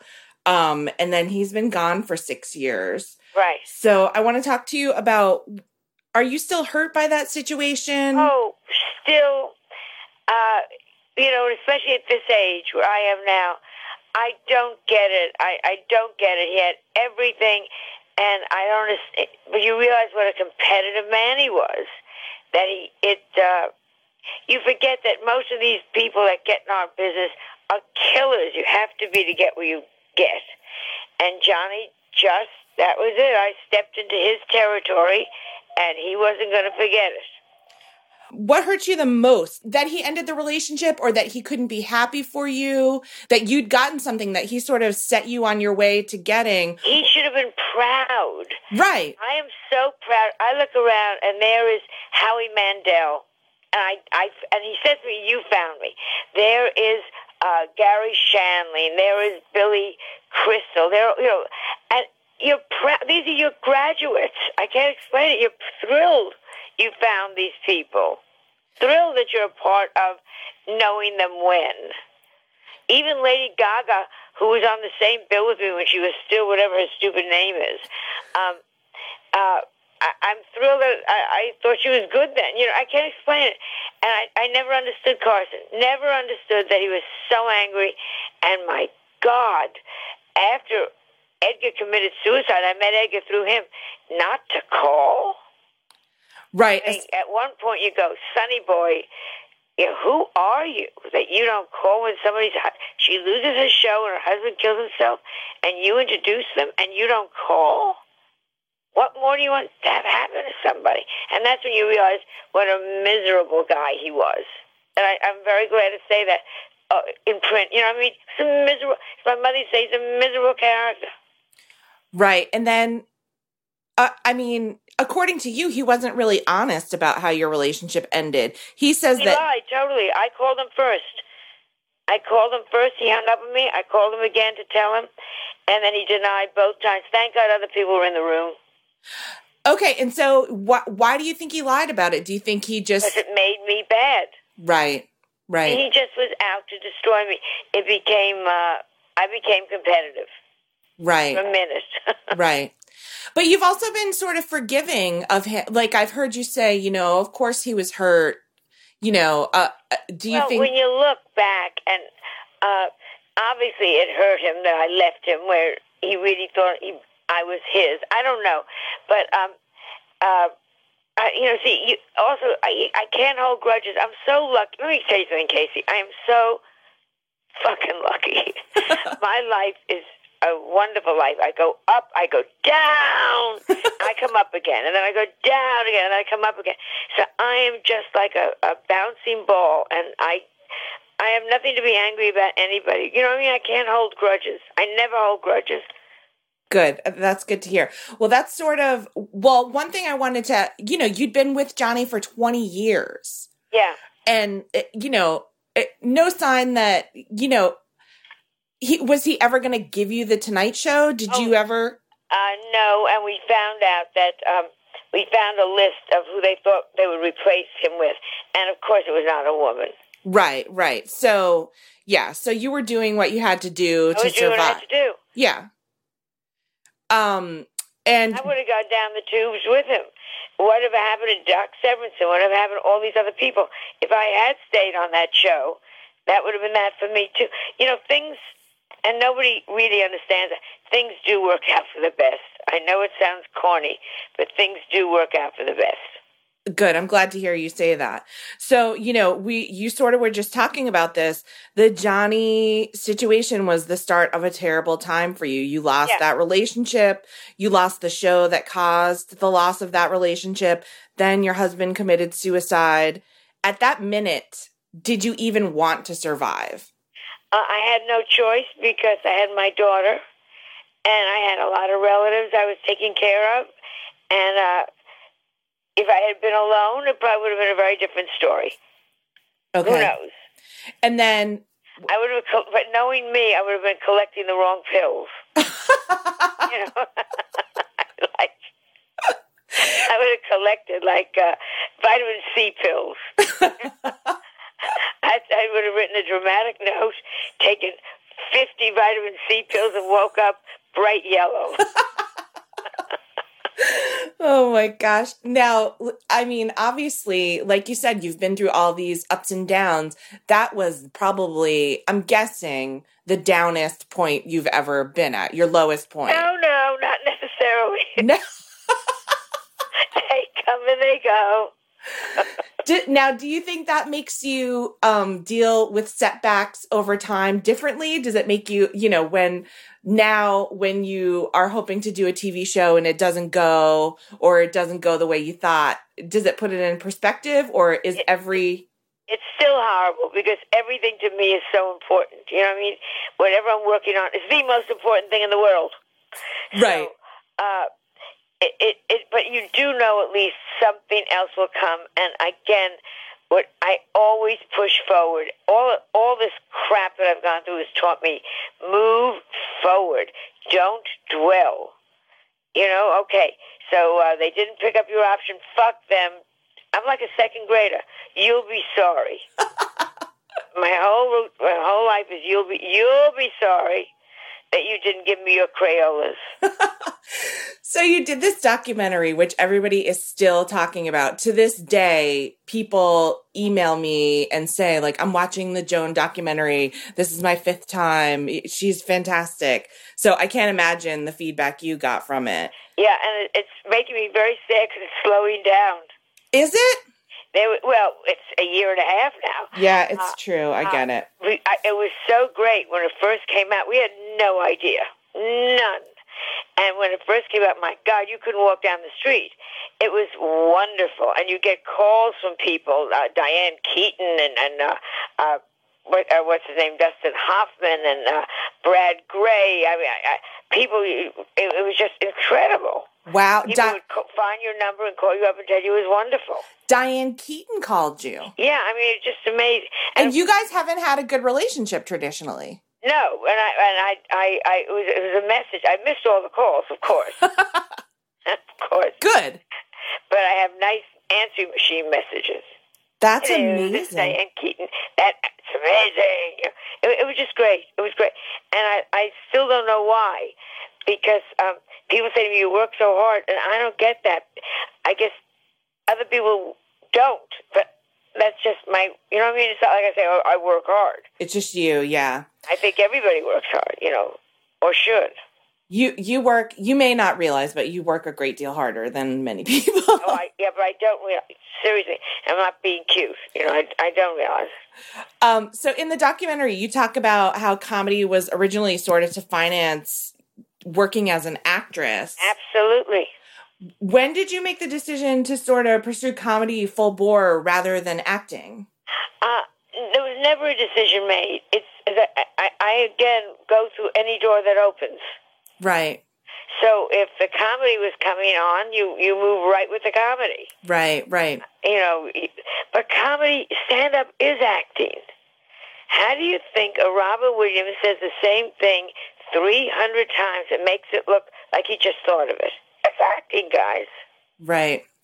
So, um, okay, so sort of, I want to talk about this, but I want to reformulate my question because you sort of just answered that. Um, you know, obviously, sexism exists in acting. Women are complaining all the time that there are no good roles for women. Um, but the sexism in comedy seems to me to be just a much bigger, a much bigger presence. What do you, what do you think about that? Um, For fewer women in stand up, it's a much tougher field. It's a much lonelier life. To go from club to club all over the country, it's a nightmare when you're by yourself. Yeah, you know, that kind of stuff. To sit around till one o'clock in the morning alone and go back to some second rate hotel alone, much harder for women, which is why there are fewer women and therefore fewer successful women. Right. So you think that has something to do with it? Like it sort of winnows the field. Yeah, I think it's that, that's why there are fewer women truck drivers. That makes sense. You know what I mean? It's yeah. Uh, I mean, I have one friend, Lynn uh, who's, I mean, I wouldn't want her life, and she's a wonderful comedian. Yes, I know Lynn too. You know, and she, if you knew her life, Caissie, it's going and playing the Laugh Stop in Cleveland, Ohio, and she's on at 11 o'clock at night, and then she's going back to the Holiday Inn across town, and she's waiting for a cab to take her there. You know what I mean? It's just, Right. Right. it's, it's not an easy, you can't hang out at the bar. I mean, hey, hi, I'm lonely, let's talk. Hi, baby. It's just, it's a rough, it's much harder for women. Right. Okay. Um so right before Celebrity Apprentice happened, you were doing this one woman show and that was incredibly important to you because you love acting and you had Yeah. wanted to bring it to Broadway and then you did it in Edinburgh and it totally brought down the house. You can, Yeah. you know, watching the documentary, you got a standing O, which is very uncommon over there. No, never mind Edinburgh. The standing O is in London. Oh, okay, so there you Even go. More uncommon. Right. So then the reviews came in and they were tepid. Uh, some were great. We, of course, in the documentary, we only show the bad ones. Right, know. right. But uh, some were great. But uh, out of a hundred reviews, I'm making it up now. Uh, Sixty-six were great, and but thirty-three were bad Okay. or tepid. Or, and uh, I didn't want to bring it to New York and have that chance happen here. So what but are the reviews what's important to you or No, but the reviews are what's important to whether something lasts or not. right, okay. So you wouldn't you di- you just didn't want to risk. I didn't want to risk going through the heartbreak I went through with Sally Marr. I ten years ago, my favorite thing in the whole world is a, a play called Sally Marr and Her Escorts that I was nominated for a Tony for, Yes. and we got great reviews and some. As I said, I was nominated for Tony, so you know, so uh, but we just the people just didn't come. Some of the reviews weren't so wonderful, and uh, it broke my heart. Broke my heart, and I wasn't going to redo that again. Now now you have spoken recently about wanting to bring Sally Marr you you wanted to do a revival of it. I would kill to do a revival of it. Kill to do a revival of it. Do you think the time's maybe more right now? I think Lenny Bruce is totally forgotten at the moment. You do? She was his mother, and it's all about that she was the one, which is really true, that gave him all his thoughts, and gave. She was the one that really uh, gave him everything he talked about, Huh, interesting. and she was the most amazing, uh, emancipated, uh, brilliant woman. but I just think the time is wrong at the moment. 'cause Now you say to people, Lenny Bruce, and they stare at you. I know, isn't that a shame? Well, it's get time goes on. Yeah. I remember my mother would talk to me about Clara Bow, and I would roll my eyes. You know? So when I talk about Lenny Bruce, I can see my grandson going, "Oh, she's going to talk about Lenny Bruce again." Did you have a crush on Lenny Bruce? Yes, he was so sexy. That's why he worked. He was the men adored him because he was brilliant and funny, and he was so sexy on stage. Wow. He was he was the whole package. Nice. Now, you I know that you saw him. Um I know that you went to see him perform. Did you know him? No, but he came to see me perform. We were in a little club called the uh, Bitter End, which is right opposite where he was performing. And uh, he, he came over to see me and sent me a note saying, because I was bombing that night, you're right and they're wrong. Love Lenny Bruce. Oh my I god. carried it around in my brassiere for about two years so it just disintegrated. Why did you never get it on with Lenny Bruce? Oh, because you, you should see what I look like. I know exactly what you look Oh, like. You were you were beautiful. Yeah, right. You were. Yeah, I was the only one that was asked not to sleep away to the top. You know, I mean, not I that this is never is had anyone ever make a pass at me. You know, you hear, well, you hear about these stories.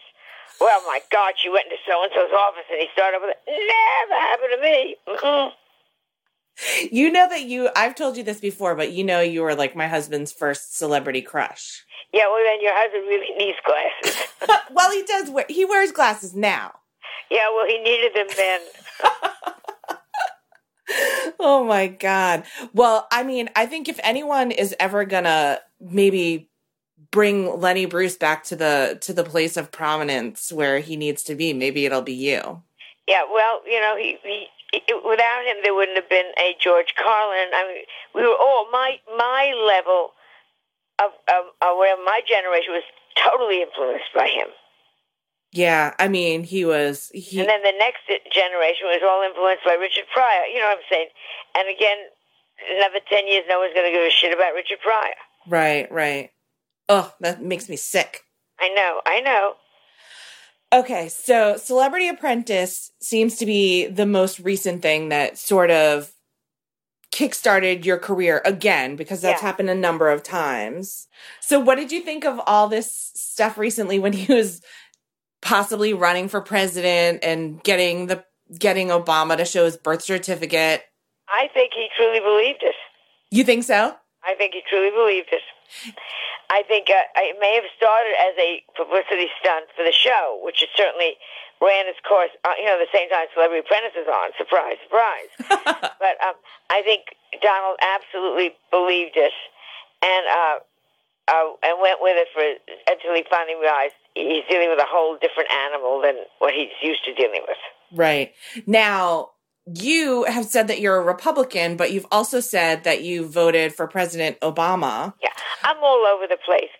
I, I, I'm all over the place. As I get older, you're goddamn right. I don't want to give you death taxes. It's double taxation. You Right. know, wait till you reach my age, Casey. you suddenly say, "Wait a second, I pay for this house. Why should I?" I you know, what I mean? no, no, Right. no, no, no, no, no. I, I'm totally against all that kind of stuff. So yes, I'm very Republican on that. I am very Democratic when it comes to abortion. I'm very Democratic when it came to gay rights. You know, so I'm all over the place. You're just independent minded. Independent. now, what do you, independent till it comes to money, and then I'm strictly Republican. now, what do you think of Obama? Are you going to vote for him again in 2012? I mean, I love him, but I'm kind of mad about his, you know, he's being so gross about gay marriage, in my Uh, opinion. he's wishy washy. He's wishy washy. right. Make a stand. Oh, but Yeah, like gay marriage, we should have just come out and said yes. right. Right. Yeah, and don't give us this bullshit. And I love when the when the uh, the uh, so one lesbians came out and said uh, he's all for us when it comes to us giving him money, but he won't come out and let us get married. You know, it just ma- nobody. But it's not just him; it's everybody. Yeah. I want to knock Obama. You know what I'm saying? Yeah. Now that gay marriage is legal in New York, um, how excited are you? Or are you I think it's disgusted? a tragedy. you I, I, you know how many of my friends are going to suddenly, when they break up, realize they only now have half a house in the Hamptons? Do you think you'll be invited to a lot of gay weddings coming up? I've already been asked to give a lot of gay friends away. Oh, that's good. Yeah, Well, you're going to have to buy a lot of gifts though. a lot of get, but I'm thrilled. I'm, if you want to get married, no, you know, you're over 21 and you want to have, mind your business and do what you want. Absolutely. Good. I'm glad you feel that way. So we talked about this a little bit earlier about the sexism thing. Does it ever bother you to be referred to as a legendary female comedian instead of just a legendary Yes. comedian? And not me so much, even.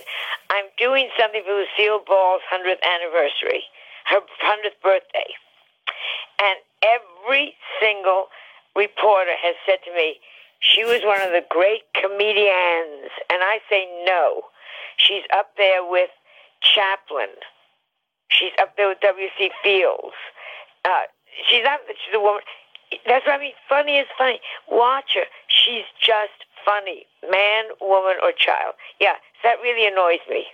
And it really, you know, Lucy's comedy, uh, I mean, the the restraints of the time in mind that she was she was sort of playing a housewife um and that was a situation in that comedy that people were familiar with, but it really wasn't about being a female You know, oh, she's such. I mean, my God, she's just brilliant. Mean, the, the stuff that she does. I'm, I'm talking about the physical comedy. yeah, amazing. She's as good as Chaplin. There's no question about it. Watch her. She's brilliant. and not to mention she was the brains behind her whole business. She was the brains. She was the brains. He was having a good time. She was the brains. Ugh. So, what do you when you will hear it? You will still hear it to this day, somebody will make the when people are having this sexism and comedy debate, somebody, sometimes people that are even say male comedians themselves will just say, I just don't find women funny. Well, that's their problem. Yeah, what do you think that problem is? Their problem is they're assholes. Next. I don't dwell on these morons. I don't give you know, at this age, I'm losing brain cells so fast. I am not going to devote any to that. Good. Okay, I'm glad to hear it. Um, I don't find women funny. Well, you know what? I don't find you funny. so, so let's calm down. So, t- speaking of that controversy, let's talk about another controversy, which I know people have gotten your opinion on, but I'd like to hear more. What do you think about the recent things with like Gilbert Gottfried having to being fired from oh, his job? Oh, oh, thank you for asking. Comedy is outrageousness. Comedy is politically incorrectness. And if you don't like us, you know what? Don't come and see us. Right. But don't you dare try to curb comedy. And if anyone wants to see really political incorrectness, come and watch me for an hour. I have. And one of my favorite things when I come see you is I like to look in the audience because there is a mix of people that are just dying, pissing their pants, laughing. And then every once in a while, you'll see a little, a tourist Right. lady or something that Shock. That looks shocked. And I always want to just ask that person, like, what did you think was What about you to you were happen? going hear from a comedian? What did you think you to hear from me after 46 years of my saying this is wrong and this is wrong and that's wrong and, and you're all stupid? Right? You know what I mean? Uh, so, uh, not you're all stupid. I don't mean that, but you know what I'm saying. Right.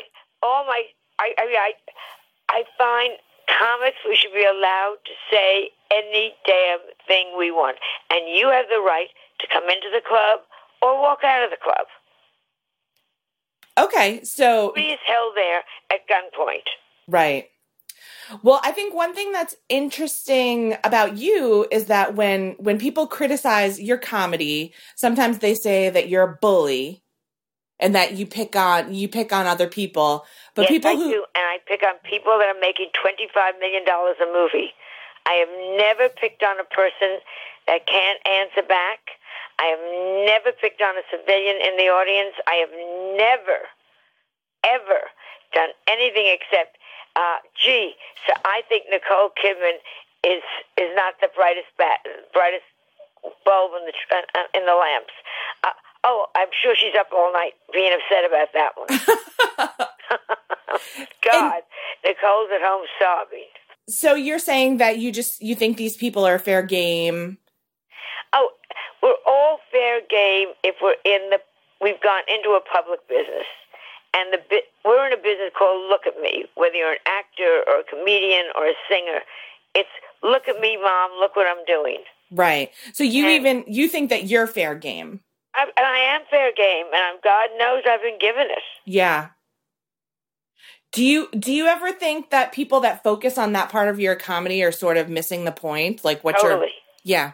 And it's usually people that haven't seen my act. Yeah, because Totally. I mean, I've seen you a million times. That's why the documentary was such a revelation to people. Because they don't know. They see me now on Fashion Police, right. and it's all sharp jokes. You know what I'm saying? Yeah. But that's what I'm there for. Then they go to see Joan and Melissa, which has been picked up. Yes, Please congratulations. And um, they see a whole different side of you. Right. Do you is that ever hard for you to deal, you know, do you do you try to stick up for yourself or do you just let it be? I have no friends, so there's no one to stick up to. because your your personal persona is very different than than your onstage persona. You're actually one of the most soft-hearted people that I know. But yes, but with your friends, we all say funny things. Uh, Fashion Police came out of sitting around and watching the red carpets at home on cou- on a couch with six friends. You know, Right. and you say, "My God, take a look at her." Right. You know, you could tell that she has an IUD. this dress is too short. Now, okay, speaking of people that are fair game, you're pretty tough on your daughter in your act. Not really. Not really. You have to listen to the act. It's you're tough on yourself. I'm tough on myself. Right. Okay. Tough on myself. I'm always and always was. It was never my husband was the idiot. I was the idiot. Right. And how do you think she feels about how do you think she feels about being part of the act? Well, Melissa's got her own life. You know, she produces Fashion Police. Yes. She's on Access Hollywood.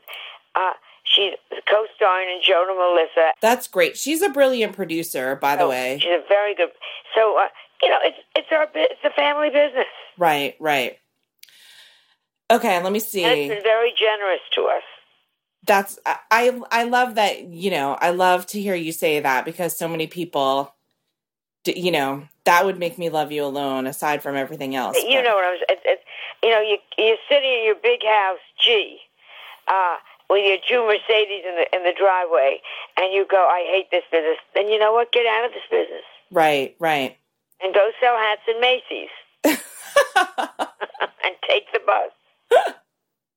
So, why do you think people give you so much shit for the plastic surgery? Uh, uh, it's gotten a lot less now because more and more and more. Because most people wouldn't talk about it. Everyone's always done it. Right. But nobody really talked about it. Only comedians talked about it. Phyllis Diller talked about it. Uh, uh, Kathy Griffin talked about it. Then, and I talked about it. Then suddenly the reality shows came along. and They all said, "Hey, this is a good episode." Right. So now it's everybody's talking about it. Right. I mean, yeah, it's so funny. I never really realized, like, I didn't, you always talk about it and you've been very open about it and you kid about it yourself. Even though I think, like, people are, people can be really mean about it to you. People just want to be mean, and people are jealous, and people. Uh, and you, know, I, I never read anything negative. I'm being very honest with you. I don't read negative reviews. If someone said, "Oh, somebody said something bad about you," I don't want to know. Right. You know, Right. that's done over. If I'm not invited on a show, I I don't watch the show. Right. I've never ever seen Leno. I don't think anyone really watches it. I think No. people put it on. Thank you, but you you know, I, I uh, so I'm I don't look to be heard, and I don't look. Uh, I just move ahead, move on. They're out of my life. Okay, cool. Um, yeah, I was just, uh, you know, it's interesting that you said that about being open about the plastic surgery because I didn't really, I didn't really realize it until Bea Arthur died, and then like seeing all these pictures of her throughout time. She had a completely different face when she passed away than when she oh, was on Maude. Carol Burnett. Yes. Goldie Hawn is unrecognizable. There's a movie called Money, and I watched it when I thought I know that girl, and then I realized it was Goldie Hawn before she did every. You know, it, everybody, everybody, but they just all talk about it. Raquel Welch, I love when she comes out and says, "I just eat well," you know, and I, and I sleep. And I, yeah, you do under the knife. You, the anesthesia, anesthesia. Do you ever have any regrets about any of the things that any of the work that you've had done? No, because I, I do so really so I do a little. You know, Yeah. I never did like a lot. I would always go in and just get a little tuck here or a little tweak there. So uh, it was always very minor, Okay. constant. I haven't And- done anything in four years though, but we are going to do something on Joan and Melissa. Oh, you are. Are you going to get like something taken completely off? Start a no, trend? no, because we have to go back to work. But I will do something, just like uh yeah just a little a little something a little something. you don't i know that you don't take the easy way out vanity wise you're working out like crazy you and i have never had dinner together because i don't think you eat dinner Yes, right. I, I like to eat in the day.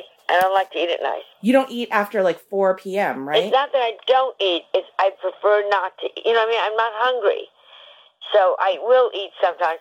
But I'm very hungry in the morning, very hungry at lunch, and then at night, give me a nice glass of wine, and I'm so happy. And then uh, like some altoids you have Yeah, Altoids or you know, like a, two crackers and a piece of cheese. You go, this is heaven. That's why I love France because you can have just a piece of cheese and a baguette and a big glass of wine, and life is good.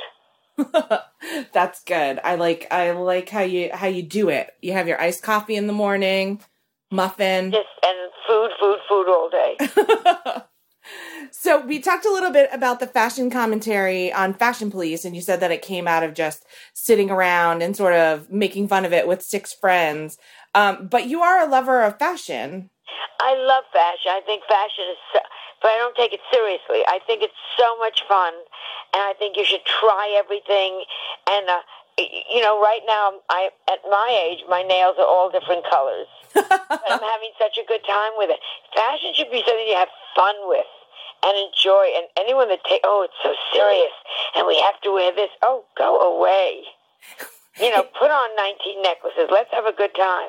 And you have a little bit of a fashion background. You worked at a button company once, right? I worked at B. Blumenthal Buttons in college. A button is a thing of beauty. I gave them a motto. And th- but they told you to stop doing They that. told me to stop the motto, and they fired me. but I, but um, I, and I worked at Lord and Taylor doing their windows, and I love. I, and I, my jewelry company, we all forget QVC. I do jewelry, and I now do uh, clothing for them too. you do And I everything. really- I enjoy it, but I don't take it seriously. And um, I have a question about QVC.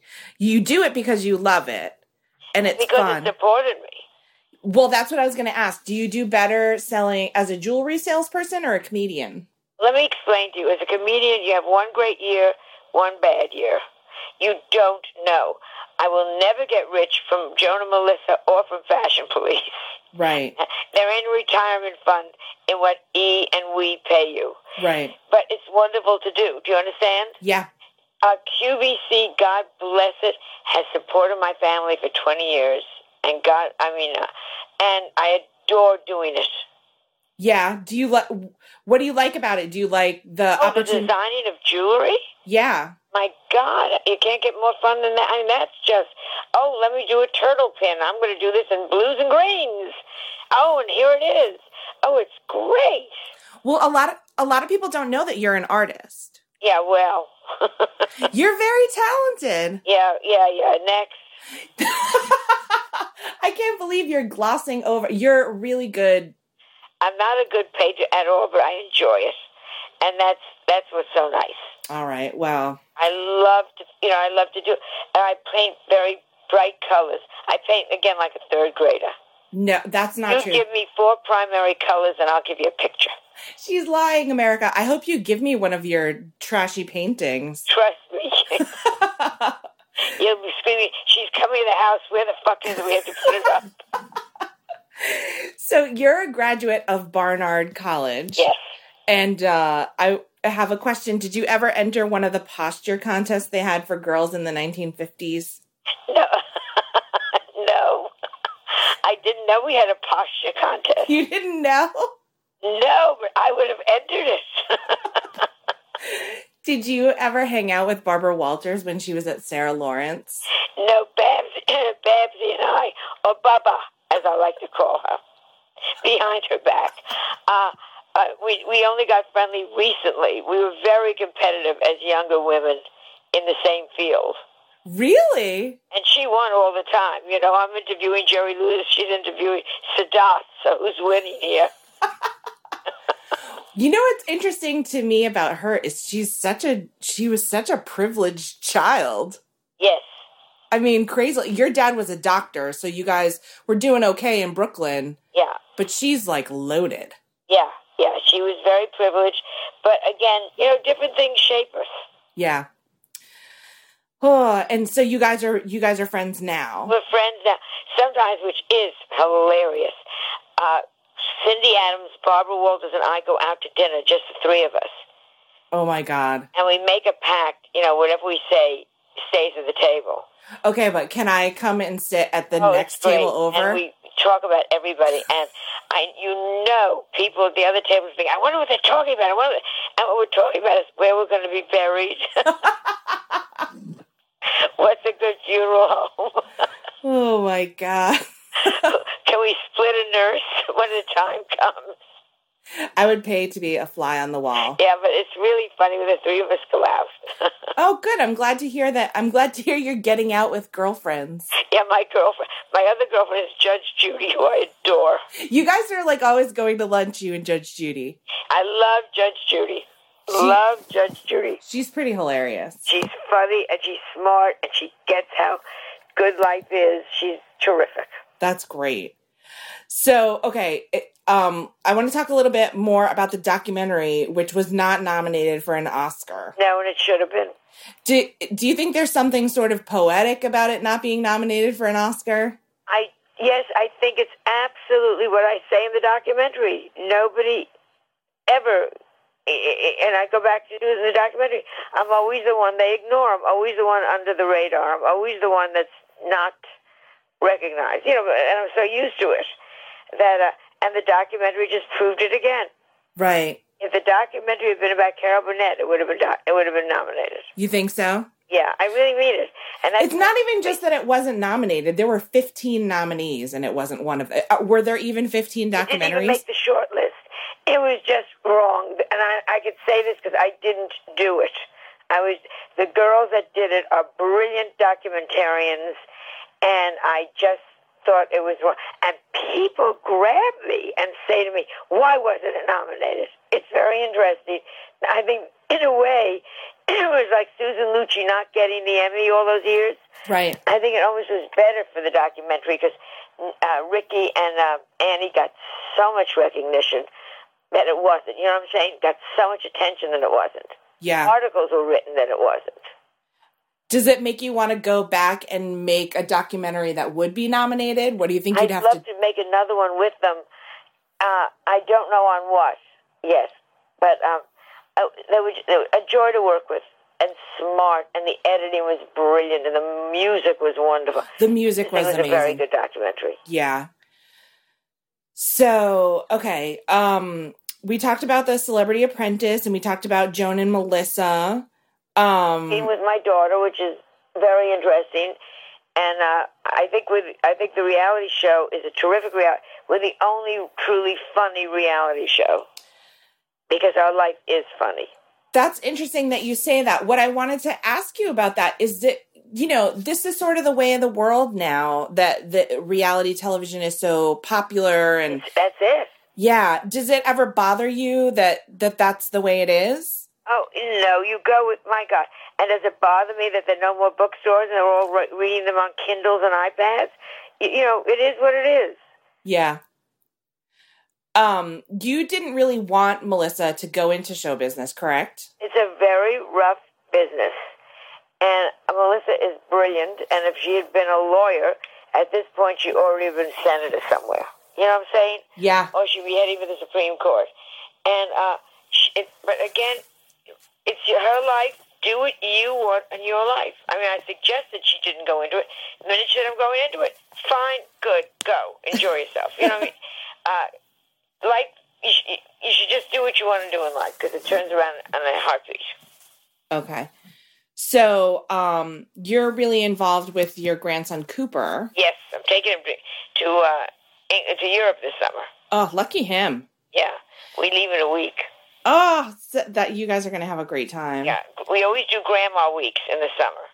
That's And just so the two of you? said, okay, let's because I'm because I rented out my country house because of Joan and Melissa Uh-huh. because I'm now in California mainly. Um, I had no place to take him in the summer, so I said, okay, we're going to France and we're going to England. We're going to France, and I I am we both so excited. That sounds amazing. What do you hope for him? What do you if you had a Rich wish? wife, Yeah. rich, rich, rich wife. Are you are you scoping out girls now? Oh no, but I just want him to understand a, a nice rich wife with a yacht would not kill him. Wouldn't hurt him to invite old granny on. So, uh, I want to talk about this icon thing. People throw this word icon around like confetti, but you're really a true icon from a Yeah. generation of icons. a year ago. Who do you think are the icons of the future? Or is it even possible to have icons? Oh, who knows? You don't know? It, everyone uses the word icon. It's so over. It's like you go over to England and they say, "Oh, you're so brilliant. Oh, that was brilliant." And at the beginning, I thought, "Oh, wow, they really like me." And then you hear them turn to the uh, the cleaning lady. They go, "Oh, the bathroom today looks so brilliant." you realize everyone's brilliant in England, and everybody's an icon in the United States. So you just you don't put a lot of stock in it. It doesn't mean much. But it's good instead of being called up to uh, becoming an icon. I was called old, Ah, and now I'm an icon, so they don't care that I'm old. oh, It good. really helped my career. I hope so. Do you think It really it's changed. I'm not making a joke. Um, It really changed. Um, it's no longer a question of oh she's old, we can't use her. It's oh she's an icon. If we can get her, aren't we lucky? so you didn't anticipate that? You didn't anticipate that No, but it's a great marketing tool. you're an icon. You got it. That's why you can hire me. Do you think now you're um you're on Twitter, yes. which I'm a huge Twitter lover. Um, but I'm interested to hear what you what you think about it because it's always a joke that people of a certain age, people of icon age, don't get technology. They're scared of it. What do you think of Twitter? I think it's uh, it's fun when you have something to say. I, I'm in shock at how many people have that much time on their hands to read it. You know, I mean, I just find that. I, I also find that what's happened now is you can't do anything anymore because it's out there. There's no privacy anywhere. Right. So you might as well get on the bandwagon and join us. Right. And if people are happy to know that uh, Melissa and I took a bus ride, glad to tell you. you know, And how do you feel about um sort of communicating with fans on there? Do you think that's a good thing or do you think again, I think uh, I'm I'm delighted to do it. Seriously, I, you know, I think it's fine. It's fun. I can throw up stupid little jokes, you know, all that stuff. But um, I don't know. I I just uh, there's no mystery left for any of us. right, you miss Ain't that? no great movie stars anymore because the only great movie stars, think about it, are the ones you don't know a damn thing about. Angelina and Brad, we don't know anything about them, do we? We That's don't know how we, they live. We don't know where their children go. You know, they're not running around being, they're in the magazines against their wills. Right, right. And that's what makes you a movie star. Oh, interesting. That yeah, I think that's I think that's probably true. Have you ever had any uh good Twitter dust ups? Any good Twitter what? Any good Twitter fights? No. Um, oh, yeah, that moron, uh, Palin's daughter. Oh, tried to get into a fight with me, and I just didn't want to do it because it wouldn't be fair. I just I find the whole family so outrageously such liars. I can't look at them. Uh, how they the revisionistic history of this family is incredible. But I just I can't even deal with them. I know. I mean, ugh, Can't Gross. deal with them. gross. Hang on. I'm coming. I'm coming. Oh, go ahead. Okay. Just a couple no, more my, my trainer just arrived. Oh, okay, just a couple Shit. more questions. That's all right. Um, so you work so hard, you put it out there all the time that you're willing to do anything, you won't turn down any work. What are you doing it all for? Money, love? Oh, I love the business. I my God, that I can at this age still be viable. How wonderful is this? I love what I do. I love going on a set. I love going backstage to be allowed to go backstage to say hello to people. That's being taken into the temple. Are you kidding? My God. It's fabulous. I love it. In 2006, you and I worked on a pilot together. Yes, we did, and they should have let that pilot go through. I agree.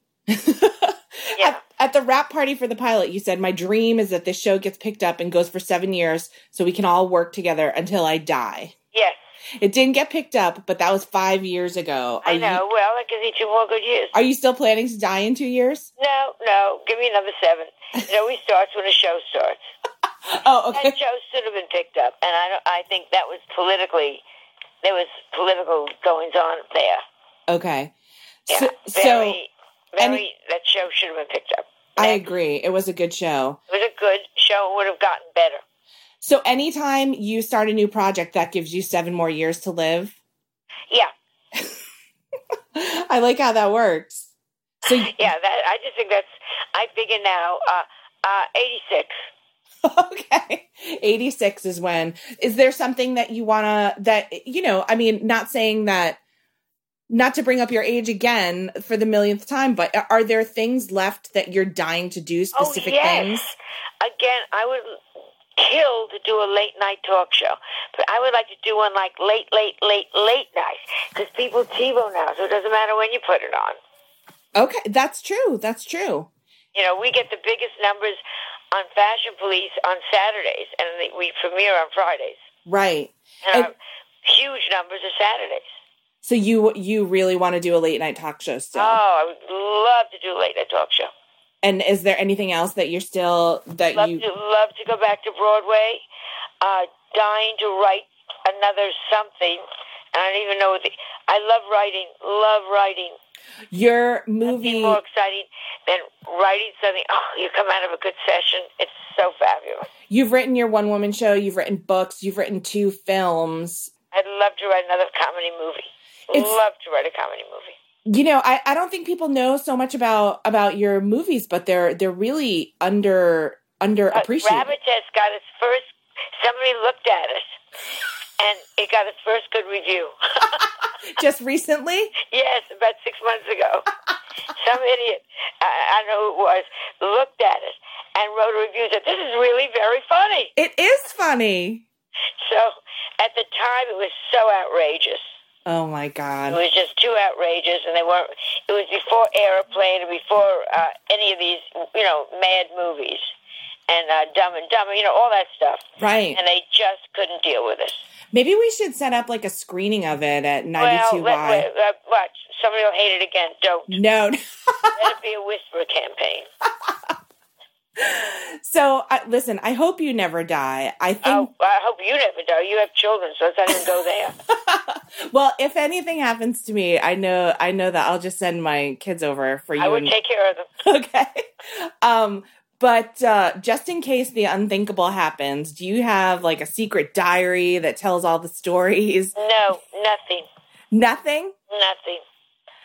Nothing. If- I should. Nothing. I mean, you have to write all these things down. Yeah, I know. All the But things you day, couldn't Get say. a commission. We'll get a. a, a uh, I can't think of anything clever. All your so all your secrets are going to go to the grave with you. And the trouble is, I have no secrets. I have to make them up. That's the trouble. Well, that's I mean, and then if if you have like a posthumous book that comes out with all these mm-hmm. Well, made up Stupid. They never tell because they don't know the person. I love when they. they- Here's the real story on so and so. You don't know them. You have no idea what the real story was.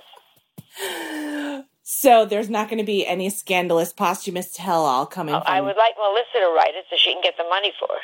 oh, there you go. That would be good. There you go. Well, I think that's about it. That's exactly an hour. This is perfect because I have downstairs Anna waiting to torture me.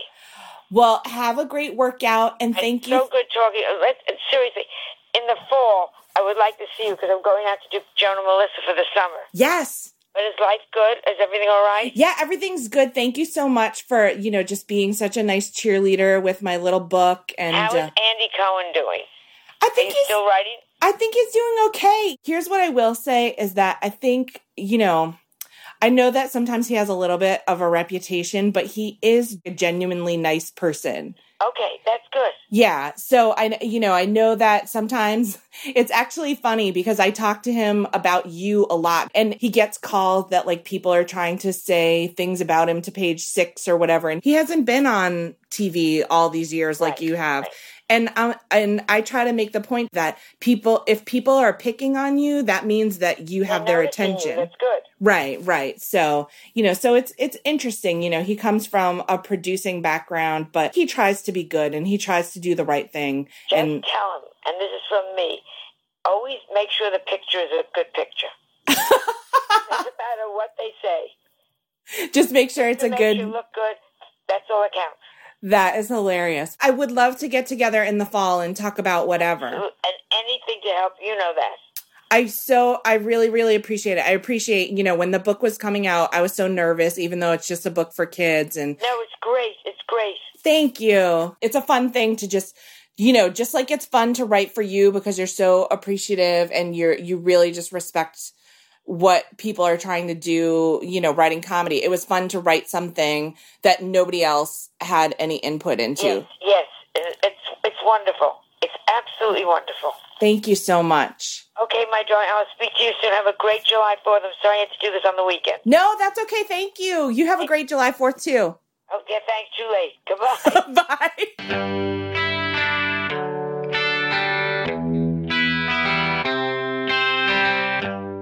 Vizzy! Vizzy, Vizzy, Vizzy, Vizzy. Vizzy. Well, it's that time again, guys. We're going to talk about Vizzy. We're going to talk about Vizzy because we love it. It's the hard seltzer of choice for Busy Phillips is doing her best. This podcast, This and podcast and just- also just Busy Phillips and life. Caissie St. Onge. And we know a lot of you love it too. You've been tagging us in your Vizzy posts, and it always makes me smile because it's so good. And I'm glad people are enjoying it and also getting a little boost of vitamin C. Oh, where's that vitamin C coming from? I know where it's coming from. The acerola cherry. A super fruit that has 30 times more vitamin C per cup than an orange. Did you know that? You did because you listen to these ads because you love me and Caissie and you love Vizzy and we love you. There are so many hard seltzers for you to choose from. It's very hot right now to be a hard seltzer. But you know what the hottest hard seltzer around is? It's the one that has the antioxidant vitamin C added to it. That's what makes your choice easier, Vizzy. And also a lot tastier. It's the flavors are so good. I'm Listen, pineapple mango is for yes. me. Black cherry lime, I'll take it. Uh, blueberry pomegranate, strawberry kiwi, papaya passion fruit, watermelon strawberry, blackberry lemon, raspberry tangerine. Try them all. They also it, uh, launched Vizzy launched uh, their own lemonade hard seltzer Yes. with four flavors: watermelon, peach, raspberry, strawberry. And guess what else it also has in it? Vitamin C. Obviously, it has vitamin C. It has the acerola cherry right in there. Here's the point is like you're to have a drink, you're to enjoy yourself. It doesn't hurt to get a little extra vitamins in there. So why would you not choose the one that's giving that to you? I, I mean, honestly, it makes the choice very easy for me. So listen, upgrade your hard seltzer to Vizzy, my friends. To find out where you can purchase Vizzy, go to VizzyHardSeltzer.com slash busy.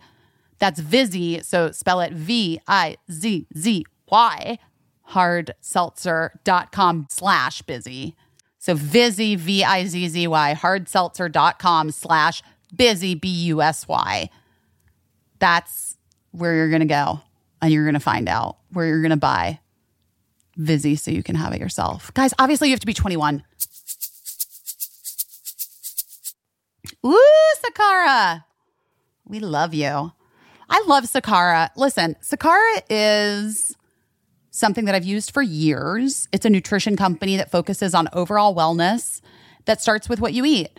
They have organic, ready to eat meals. They're made with powerful plant based ingredients and they're designed to boost your energy, improve your digestion, get your skin glowing. The food is so delicious. And I have returned to Sakara year after year because I just sometimes I'm like, I feel like not my best. My body doesn't feel good. Like I like just physically, you know, I Yeah. want to reduce inflammation and stuff.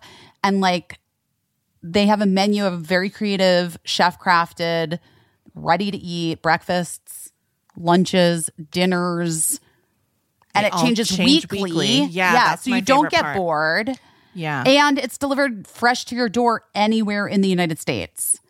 It's so helpful to me just to have because like I'm not always making the best choices out here, especially cooking for myself at home and it's just so helpful to me to have somebody be like, "You know what? Let me deliver this healthy food to you. It's one less decision you have to make and I know that it's good for me and that I'm to feel good after eating it." You also don't have to do the pro- like you don't have to do it every day of the week. You know, Yeah. sometimes I'll go through periods of time where I'm like, I want to do Sakara like twice this, you know, twice a week for a Yeah. while and just like have the two plant based days, better for the environment, blah, blah, blah, blah, blah. I feel better. My skin looks good. Everything's good. Along with delicious plant rich meals, Sakara also offers daily wellness essentials. They've got supplements and herbal teas. I really love their like raspberry tea thing. Um, that supports your nutrition. And you can experience the transformative power of plants with their best selling metabolism super powder made with organic raw cacao. It boosts energy and helps to eliminate bloating and reduces fatigue. So that's all good stuff. All good stuff. Um, Sakara has received rave reviews from Vogue, Goop, New York Times, and me, Busy Phillips. and right now, Sakara is offering our listeners 20% off their first order when they go to sakara.com slash busy or enter code busy at checkout. That's Sakara. It's spelled S-A-K-A-R-A dot com slash busy. And you'll get 20% off your first order. Sakara.com slash busy. That was really sweet. Yeah. And also huge thank you to Melissa Rivers. Melissa.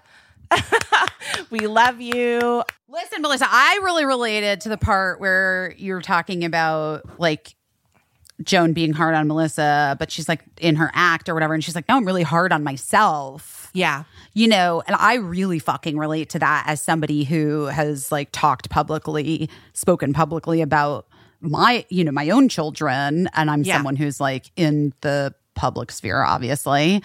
Um, but I do always feel like the person that I've been hardest on is has always been myself in terms of like my parenting and and the way that they and whatever their behavior is like just directly is reflected in my ridiculousness um all right now you're gonna just die i need to get my nails done because i'm going to fashion week You're going to Fashion Week. That's exciting. I'm doing some fashion week things. Yeah, that is exciting. I'm doing uh today I'm going to Christian Siriano. Oh, nice. Super exciting. I love Christian. I'm good friends with him. Yes. I mean, I'm friends with him. Good friends. He's a good person. He's your friend and he's a good person. He's so. he is my friend. Um, I like Yeah. him so much. Uh, I'm excited to go to his show. It's a nighttime show, and uh, I'm going to Ulla Johnson tomorrow morning, super early. Oh, okay. Well, you know I love Ulla Johnson and Cinca Yeah. Sept, which I also like a lot. Uh, after that, and then Batsheva at the end of the week. Oh, nice. Exciting. it is exciting. I'm also doing some Fashion Week things from here. What are you doing? Uh, Front Row Daily magazine has like a a fashion awards. Like it's not televised or whatever. I know all about it. I've been multiple times. I presented Karla Welch with one years ago. Oh yeah, that's true. Yeah, Okay. yeah. So and I, went with Christian Siriano once. I probably worked on it that year too. I worked on it most many years. Oh, right. Yeah, yeah, yeah. Wait, who was it that hosted the year that I present? I was actually, it was 2017, the year that I went. Was it? It wasn't Alan Cumming. Was it Ashley Graham? No, Was it Nick Jonas? no. Was it Derek Blasberg? I don't fucking know. I don't know. I don't remember. Well, guys, this is the most business Busy has ever done during a podcast, getting her nails done. Is this, is it distracting? I don't think it's distracting. You guys, listen, I got to live my It's fucking little- life. You're yeah. going to be fine. I'm going to tell you, you're going to be fine. Everybody is going to be fine. It's less noise than me eating a salad. You know what I mean? True. True. It's Let's be real. It's yeah. Yeah. It's, It's a little Gina. Gina's not barking. It's true.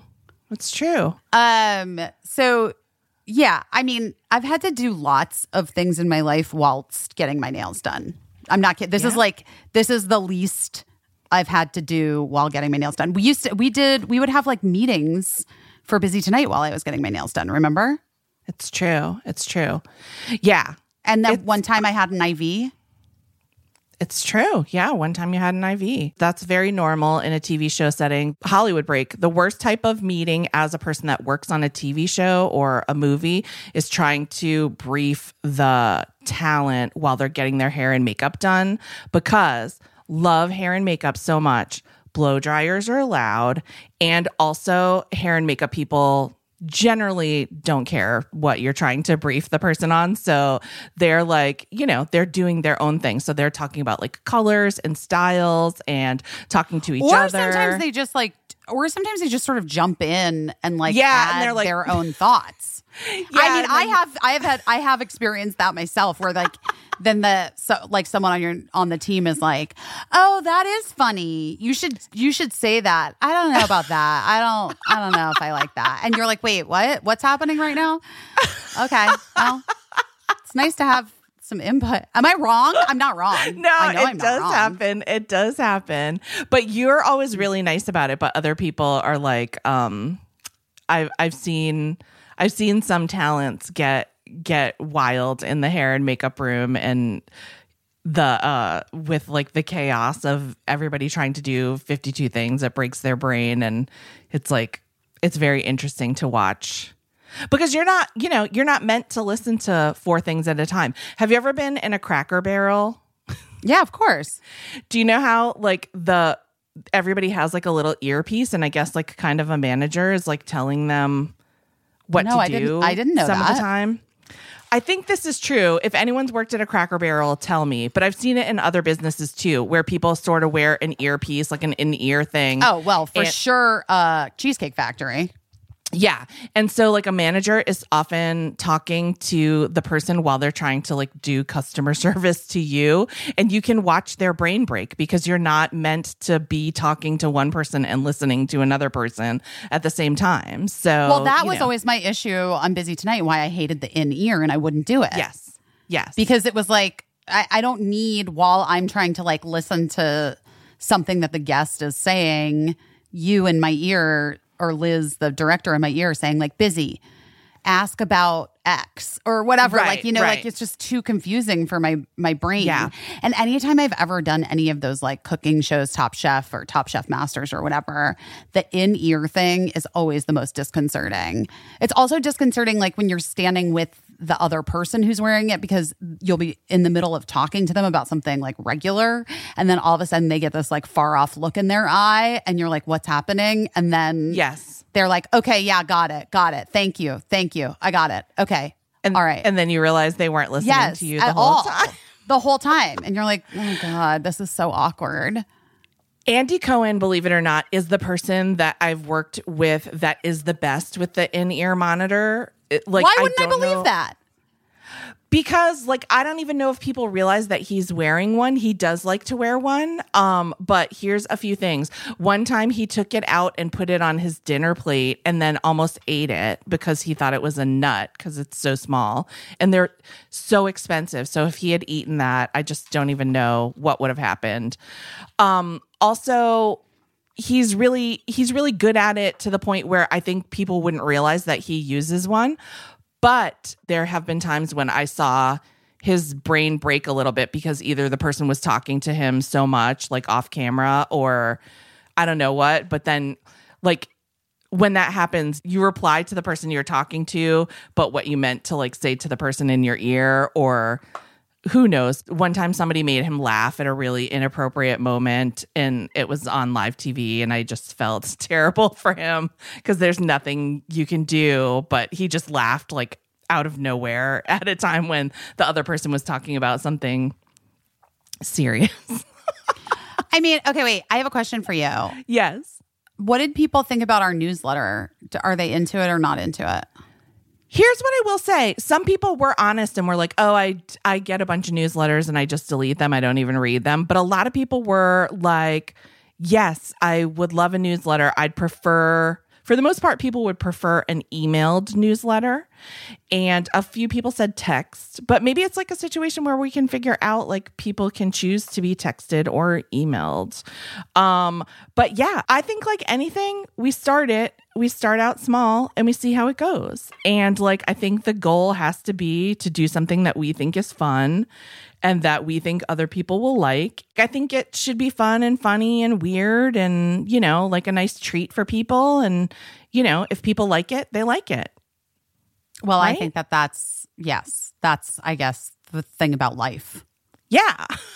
right Yeah, it's just I just have a feeling that it's it will be something that will start and we'll figure out pretty quickly like what our vibe is and what we mm-hmm. want to do. And I think we'll figure out pretty quickly like you know, what our starting audience is and how many subscribers we'll have. And then we'll just learn as we go, like we did this and we learned it. And there was a time when we thought we wouldn't know how to do this at all and we couldn't do it on our own. And, And we 100% do it on our own, a hundred percent except for, some stuff. yeah, The stuff that we don't do on our own. that we have to, you know, pay people to help us with and because they're the best at it. but we do we do like 90% of it on our own. I mean, you definitely do. Well, uh, it's the royal we. It is the royal I- we. I'm whatever I'm doing is is on your behalf at this moment. Um, well, that's nice.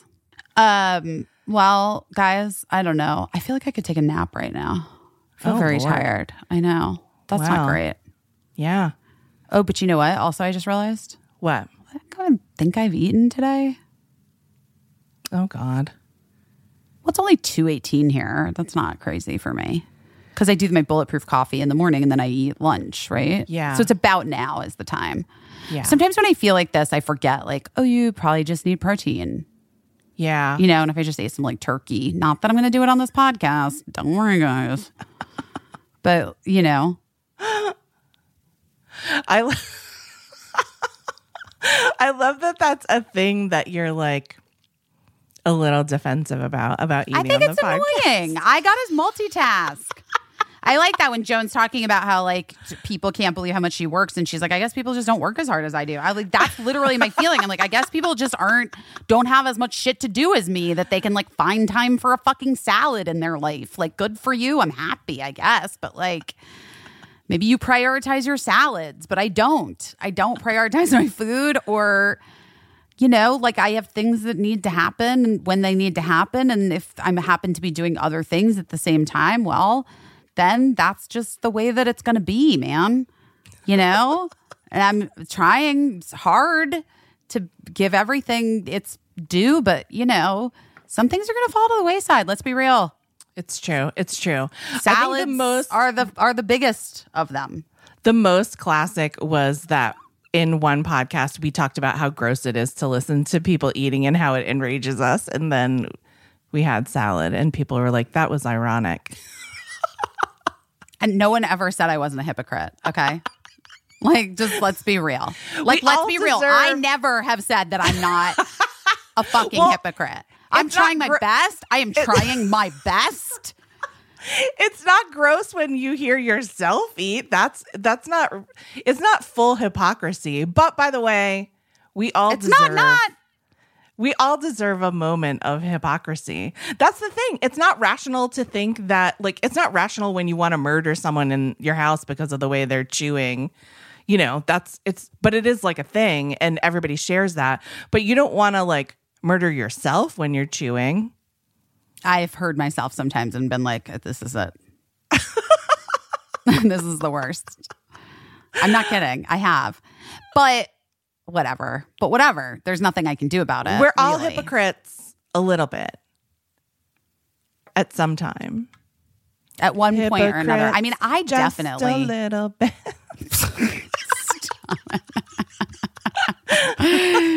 Listen, I mean, the amount of judgment that I will find myself having about certain things where I'm like, I am just like so no judgment. And then I'm just like the judgiest judgerson that's ever existed. I mean, I realize I have things I can work on. That's that's that's the thing. Here's what I will say. I am, you know, we've said it before, we'll say it again. A bitch contains multitudes. I am I am fairly self-aware in the multitudes that I keep. So I know that I can talk a big game about not judging others. But that also sometimes I get super fucking judgy. I mean, listen, people get judgy about judginess, you know? Like, whenever I'm a little bit judgy and I let it slip, then people are like, you know, Shame on you. Do better. I think you should have to apply, you should have to file some type of application to use the phrase do better to make sure that the person that you're do bettering isn't just like, you know, just doing something average and imperfect and human. I think do better is like that's a serious it's not an allegation. What is it? It's a serious command. I mean, that is what I said to the former president of E. Well, I mean that was a case where somebody should say do better. But if Yeah. I'm just saying like, oh my god, I don't like that person's um shark bite hem on their tunic top or whatever. Right. I don't need someone to do better me. You know, if I say I'm not a fan of napkin hems or whatever, I don't need someone to to spray me with do better. Do better. Like, yeah. Are we changing the name of the podcast to do better? do your own research and do better. Oh my god, the internet. I know it, our friend John Levenstein was asking um if there was a sale on a word this week. What was it? Oh, parasocial. He was like, "Was there a sale on the word parasocial? Everyone is using it." And I was like, "Oh yeah, that's true. I have seen people using the Wait. word parasocial a I, lot." I didn't see it. Um, what I feel like we follow all the same people. Wait, who was using it and why? I just think like I think oh, I think it's because of the John Mulaney, Olivia Munn Wait, what happened? Swirling. I, I I missed that whole thing. I just saw that it was like all of a sudden that that he was maybe trending or something, and then I was just like, I do not. I like have no interest in this moment in my life, in time, in the history of the world. I am not going to waste one single click of the keyboard looking this up. Do you know what I mean? Yes. Like I was just So- like, it doesn't fucking. But now I want to know. So yeah. what? Well, John Mulaney, who's like Uh-huh. a f- old colleague and friend of mine, you know, he's he's been going through some troubles and he's been to rehab and he's divorcing his wife. And then the rumor is that he's dating Olivia Munn. And then the internet exploded when she stepped out looking in people's opinion like she might be pregnant which you know uh, it's it's ironic in the time where we're like you know women should do whatever they want with their bodies or whatever that we're also like all frothing at the mouth like with this celebrity gossip. And again hypocrite because i definitely did look. Um and then people just started to really talk about what they thought about John Mulaney. And so I think that's where people were like, your parasocial relationship to a comedian isn't a real relationship and you don't know his business and you should just not have any opinion, et cetera, et cetera, which, you know, which I agree with. But also, to people's point, you know, his his comedy talks about his personal life sometimes and he's talked about his former wife in his comedy sometimes and so people feel invested. Um but even though you're invested in something it doesn't mean that you're a majority owner of something you know? So It also doesn't mean that you know everything. exactly exactly. In so in fact, in fact, I don't know who fucking knows anything about anyone. I know Well- like literally all of the people involved in this, and I have no fucking idea. And you don't know Do you know anything what I mean? about it. Yeah, Yeah. I, this is so it's so stupid. like, Well, it, we had this conversation a lot. A lot of people DM'd me around the J Lo and Ben thing, and people were like hurt on A Rod's behalf, being like, she just broke up with A Rod, and now she's like out here with Ben. And I'm like, you don't know what was going on with her and A Rod, and like they, uh, oftentimes celebrities Hollywood break oftentimes, and I'm not saying this is what happened. I'm just saying, in my experience, I've seen it happen many times. A pub, a couple in the public eye decides that they're going to go their separate ways. The time between when they've decided that and when we know about it is sometimes a very long time because they're waiting for a mutually acceptable and like easy to deal with time to Yeah, say this, or- to make a statement. sure. Or sometimes I I have known people to wait until like they have everything figured out. Yes. Yeah. Or whatever. Or maybe they're trying to work it out, but it's not working out. Or sometimes I'm sure celebrities in couples find out stuff the same time we're finding out stuff because Right. Oh my God. Who was that? That was like a famous story. Was it Minnie Driver? Who Minnie found out that Driver didn't Matt Damon say Matt that Damon like they weren't together her in an on interview. Oprah? yes. I don't mean to laugh. I really, I really know. No, don't. but it's I mean, like that is like- so fucking insane. It's Can you wild. imagine? It's wild. Like, like what? Wait, what? What? That's how busy Matt Damon is. You have to eat a salad on a podcast. He has to break up with Minnie Driver on Oprah because he he probably like thought that he had. I I don't think that has to do with busyness. I'm gonna, I'm gonna I don't say that right so now. either. I don't think actually so think that's a different. That's a separate. It's just a, ro- a robot man with a to do list that he got out of order. So Oof. wild. Oof. A Yeah. real oof. That's, I mean, Minnie Driver, you deserved better. You deserve better now. I'm, I'm sure, she's, I'm sure she's over it, but right. I'm not we should entirely. Be over it. We should I'm not be over enti- it. But that's our paras- parasocial relationships for you. I don't know Minnie Driver. I do. Of course you do. We were in the same baby group with Bir- Birdie and Henry. Were in the same baby group. Actually, I mean, it was well. Anyway, I don't need to get into this story. Uh, what? nothing. Just like it was a baby group that had a lot of drama. The baby group it's, had a lot of drama. Baby drama. Well, I think it was more like moms had drama, but the babies were fine. Yeah. But the That babies are all like teenagers now, so who fucking cares? We Yeah. made it. We made it. You should have a reunion once once it's all clear.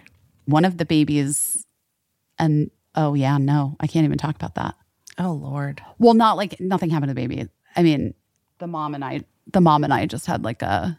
I wonder if we should cut this out, but I'm going to say it, and then you let me know what you think. Okay. One of the babies from baby group, then later in Birdie's life, ended up being Birdie's like main bully. Nemesis. No, bully, not nemesis. Uh, but then the w- way it all went down and how it was handled was so fucked. yeah, it was never resolved in a satisfying way. And I was just like, I'm just like a fucking mom out here trying to like make sure Yeah. my kid's okay. Like, what is happening? I felt like I was in um a Reese Witherspoon TV show. Pick one. Yeah, I it, that's the thing about parenting is that I, I mean I think we all get blinders on sometimes for for better or for worse. Like I think sometimes people are super hard on their kids when their kids are doing fine and doing great and it's hard to like step outside of yourself and see that. And then there's like the opposite where people are like my kid can't do any wrong and you know and they're an angel. And then when you try to tell someone like listen yes all kids are trying you know trying their best but here there's this problem going on it's really hard when when anyone's ever in denial sure. about Yeah, cooperating that- I mean, that like was that. the thing. Like, if anything, I'm more like the first kind of parent that you mentioned, not the second kind, where I'm like, what what did my child do? Do you know what I mean? Like I Yeah, like yeah. I've always just been on error on the side of like we're all human, we're all learning. Yes. Like, let's figure it out. yes But yeah, I mean, when other parents were like digging their heels in, I was like, oh, this is fucked. Yeah, that's well that's where the blinders come in, right? Because you're you're so often where like you just have to support your kids and, you know, and support their dreams and not crush their spirits or whatever, but like every kid at some point their dreams are to like bully another kid and their spirit is evil. So, in those cases it is okay to step in and be like, "Oh, we don't do that." You know? Yeah. And like, honestly, sometimes it's not easy, like Yeah. to be the, to have the moment where you're like, eek, this is an awkward text I'm about to send to you, other Yeah. parent that I barely Yeah. know, but Yeah. like, I've done it. Yeah, it's real it's difficult and uh, you know, and I think that I've I've had both experiences like my kids are they're good guys, but they have certainly had moments where they weren't the nice kid in like a social situation or whatever and it's really hard to you know and there was a time when we were you know visiting some type of middle school administrator always, you know, just visiting her office more than I'd like to. But what I always appreciated about her is she would be like, here's what your kid did, and like, here's how we're dealing with it. And of course, you're like, it stings, right? Because you're like, oh, I raised them better than this. But that's like part of being a kid, is being like a dick, you know? Like almost every kid tries it at some point because they're trying to like establish their, you know, where they fit in and they're they're trying to feel their power and all those things. But anyway, one thing I appreciate about her is that always after she told us, like, here's what they did, here's the punishment, here's what, you know, you should probably address this at home. She always would be like, by the way, though, here are like a couple good things that your kid did that I really like appreciate about them as a person. And I always liked that like reset because my instinct would to be be super hard on my kid for like fucking up. Um and so then she would be like, "Oh, and also your kid was like a really good citizen just a couple weeks ago. Here's like an example of which I thought was so nice." But that administrator, I believe, was arrested for slapping a man in a parking lot. No. Oh my god, that is some misplaced anger if I've ever heard it. Did Well, I ever tell you about my years of misplaced anger where I would like get into fights with parking attendants? Oh yeah, we've talked about it on the podcast, haven't we? Because we mean- did have the one we had the one thing where we got we both got into a fight with that both got parking into attendant. a fight because they wouldn't pay for our parking. But that was we about that was about the like disrespect of what our perceived disrespect within the entire entertainment industry. It was a very disrespectful meeting at one of the richest com- Yeah. richest companies in the world. And then when we tried to leave the meeting that we were invited to, they charged us. that they were dicks to us the entire time of the meeting. They were like truly assholes to us the whole meeting. And then we tried to leave, and then they're like, You owe $30. The-" it was like, because it wasn't like, by the way, had it been $3, I would have been like, Whatever. whatever, Yeah. fine. Yeah, it's three bucks. But it if was it gets literally into, like- $30 for parking at this place where there was nowhere else to park. It was a gigantic lot. You had to park. We were told to park in the lot.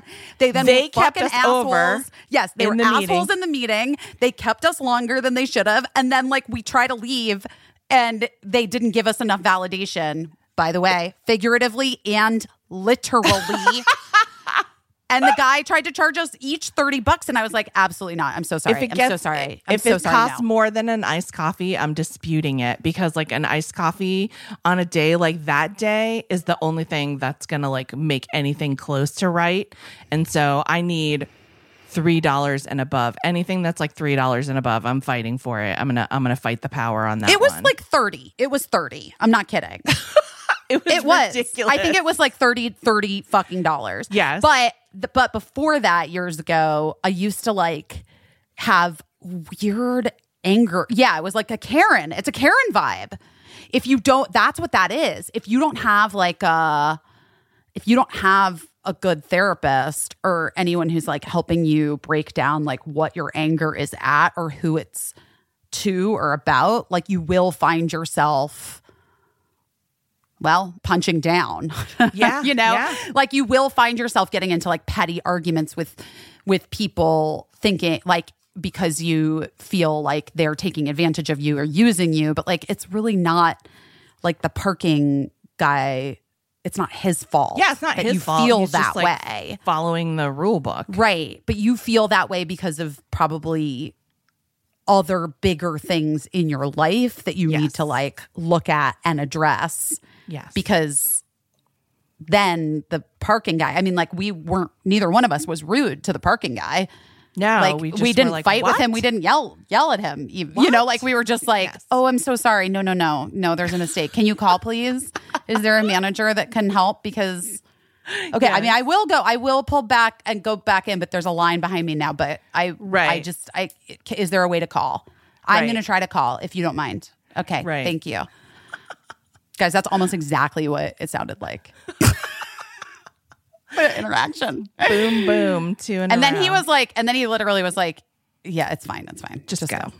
just go. Get out of here, lady. Lady, just go. Just go get yourself a nice coffee and calm the fuck down."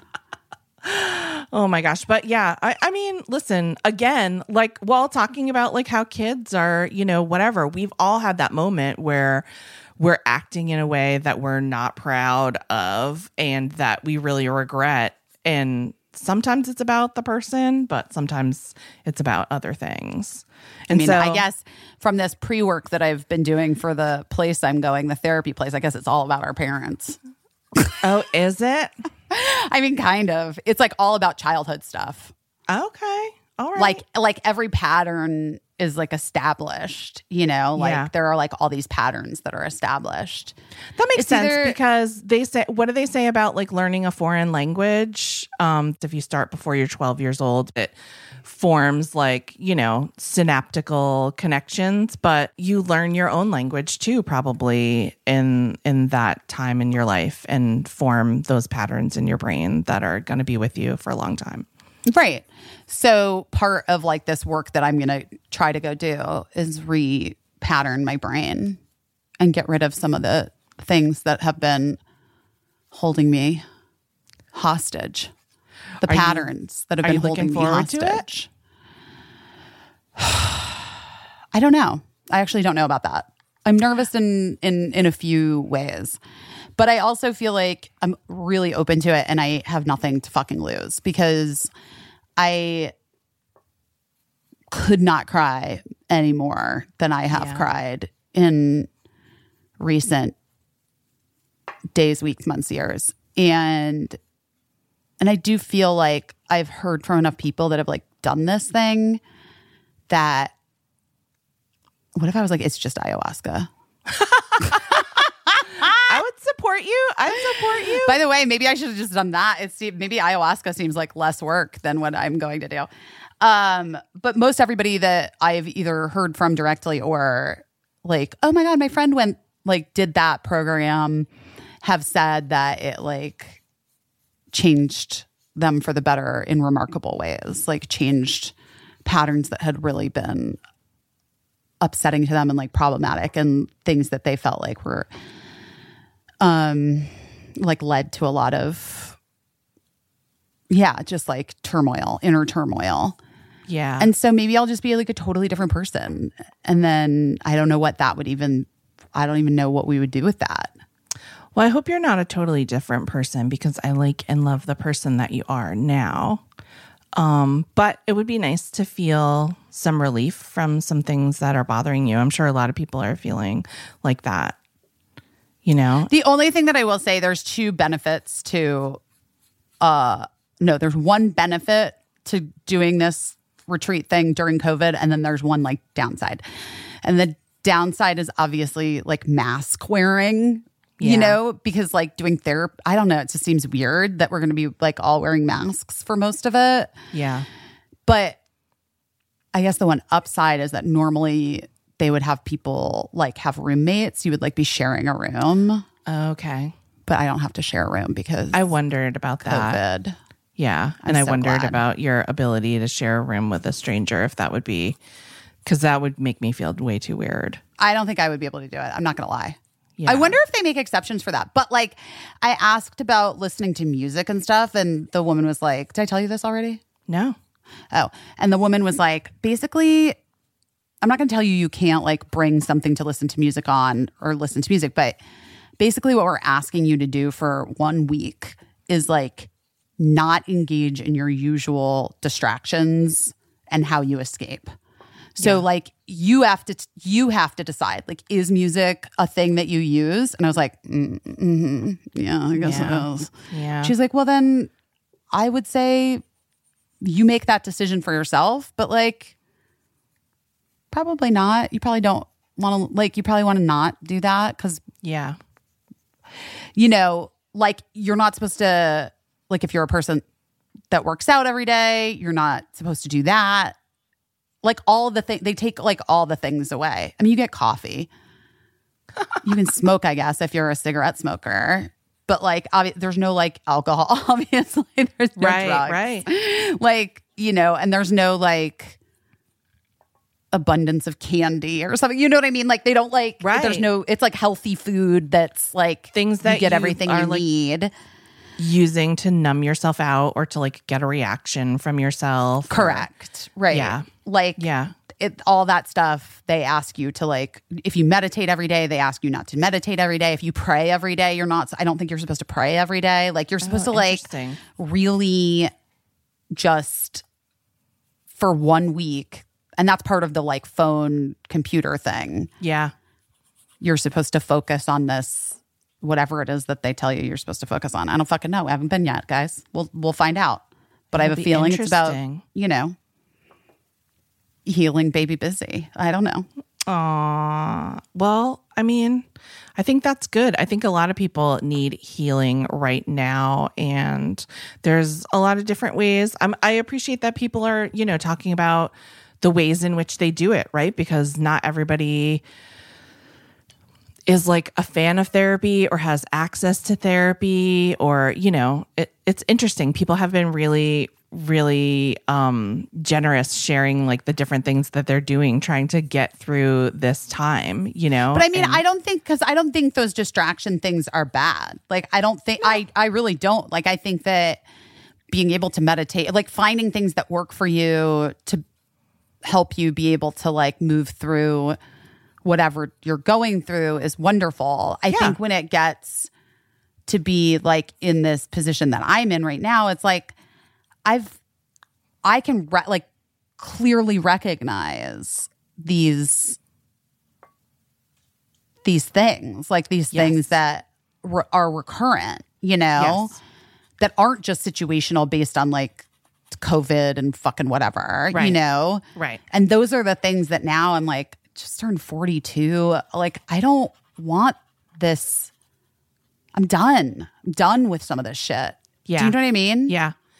Well, it's like it's you're making me think of what Lincoln's neurologist said, which was when he had that seizure in the first place in the ER, he was immediately put on anti-seizure medication. That's a good thing. It's a good thing that that medicine exists to keep you from having seizures when it's possible and it's not foolproof, but it works really well for some people.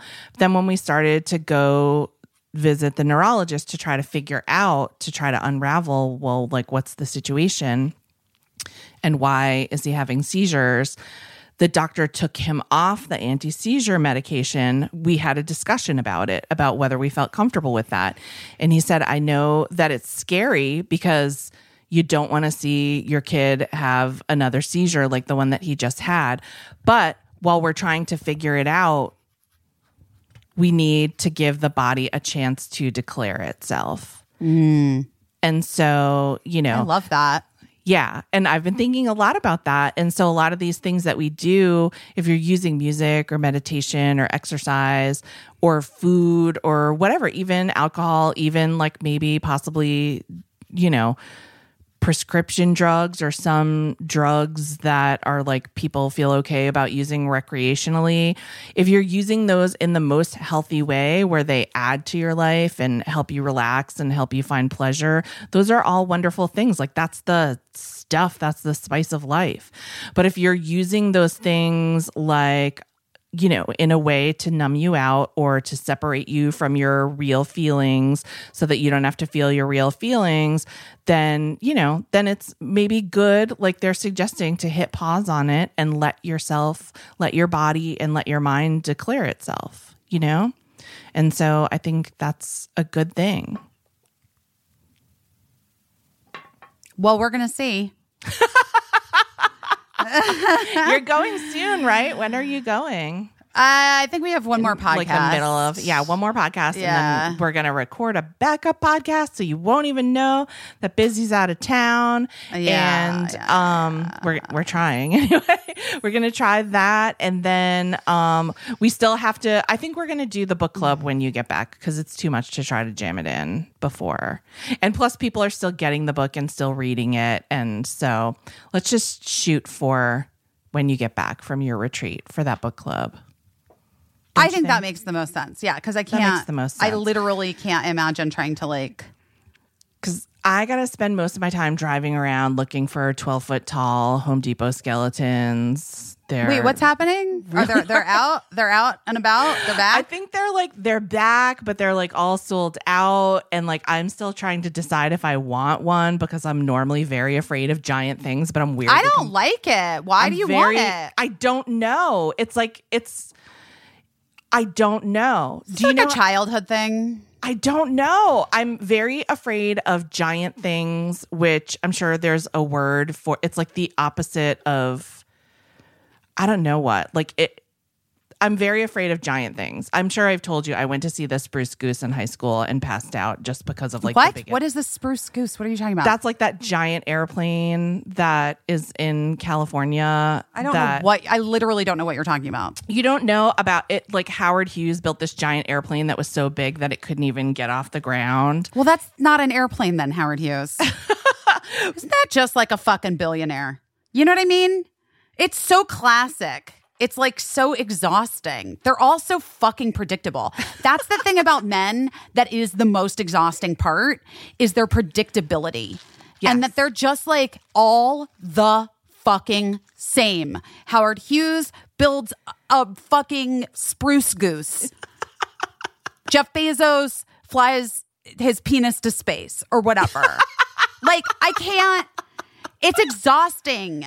And they all, you know, ugh, are just, Yeah. just, ugh, so basic. You know what?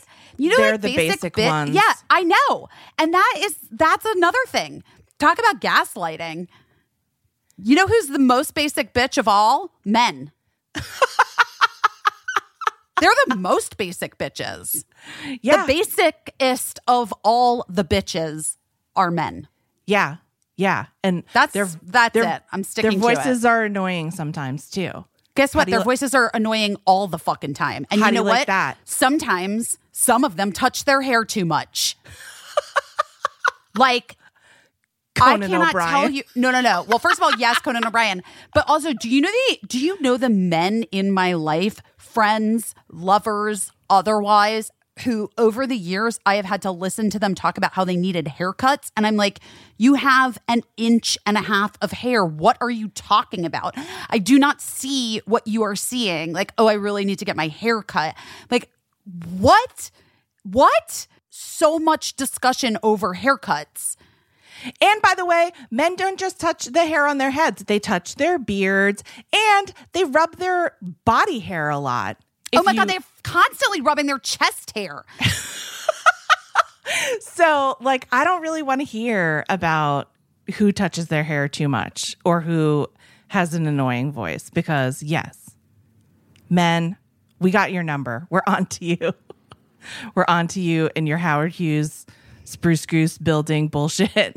You know what, guys? You're basic bitches. And I've fucking had it with you.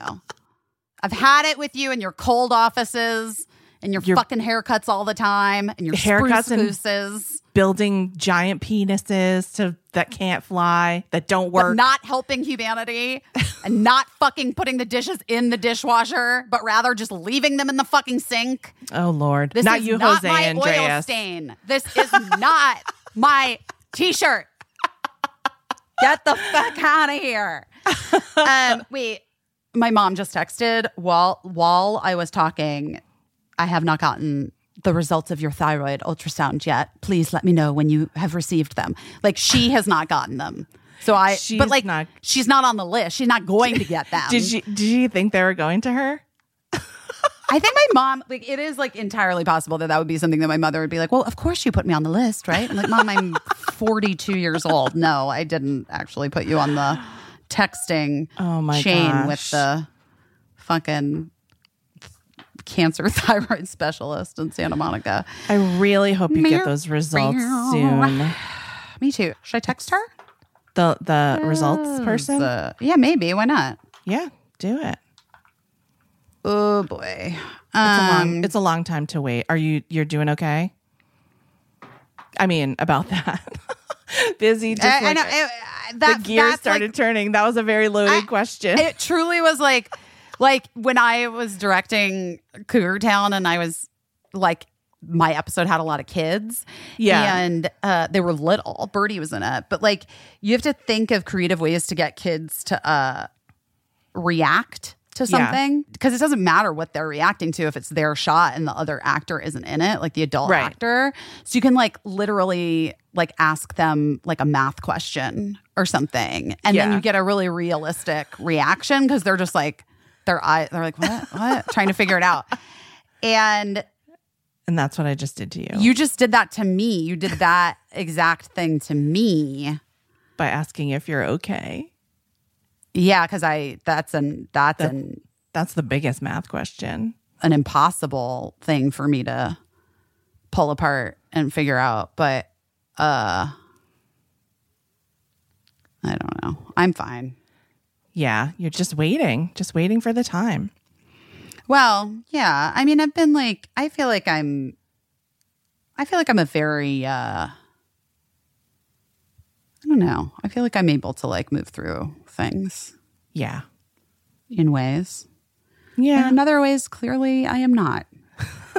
so Well, you're just you you are truly doing your best and we are doing our best and uh that's just that's just where we are and we know everyone out there is doing their best too. And so you guys, thanks so much for uh, jumping through the hoops to download the episodes. And we just got so, we got so many emails with people that had thoughts this week about things that we could do better with the podcast, but so many more that were just, um, you know, really lovely emails from listeners that I, I just feel like we're getting to know you guys and I think of you as friends and I'm so grateful and you know just grateful for you. It's been a really rough week and so many of you have been a little spot of sunshine for us and that feels very lucky to to me that we are lucky to know you.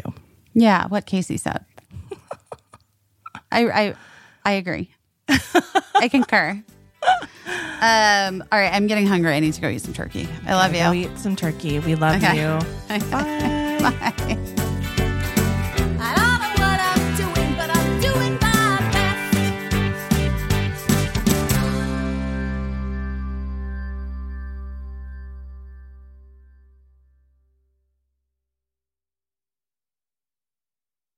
Oh no.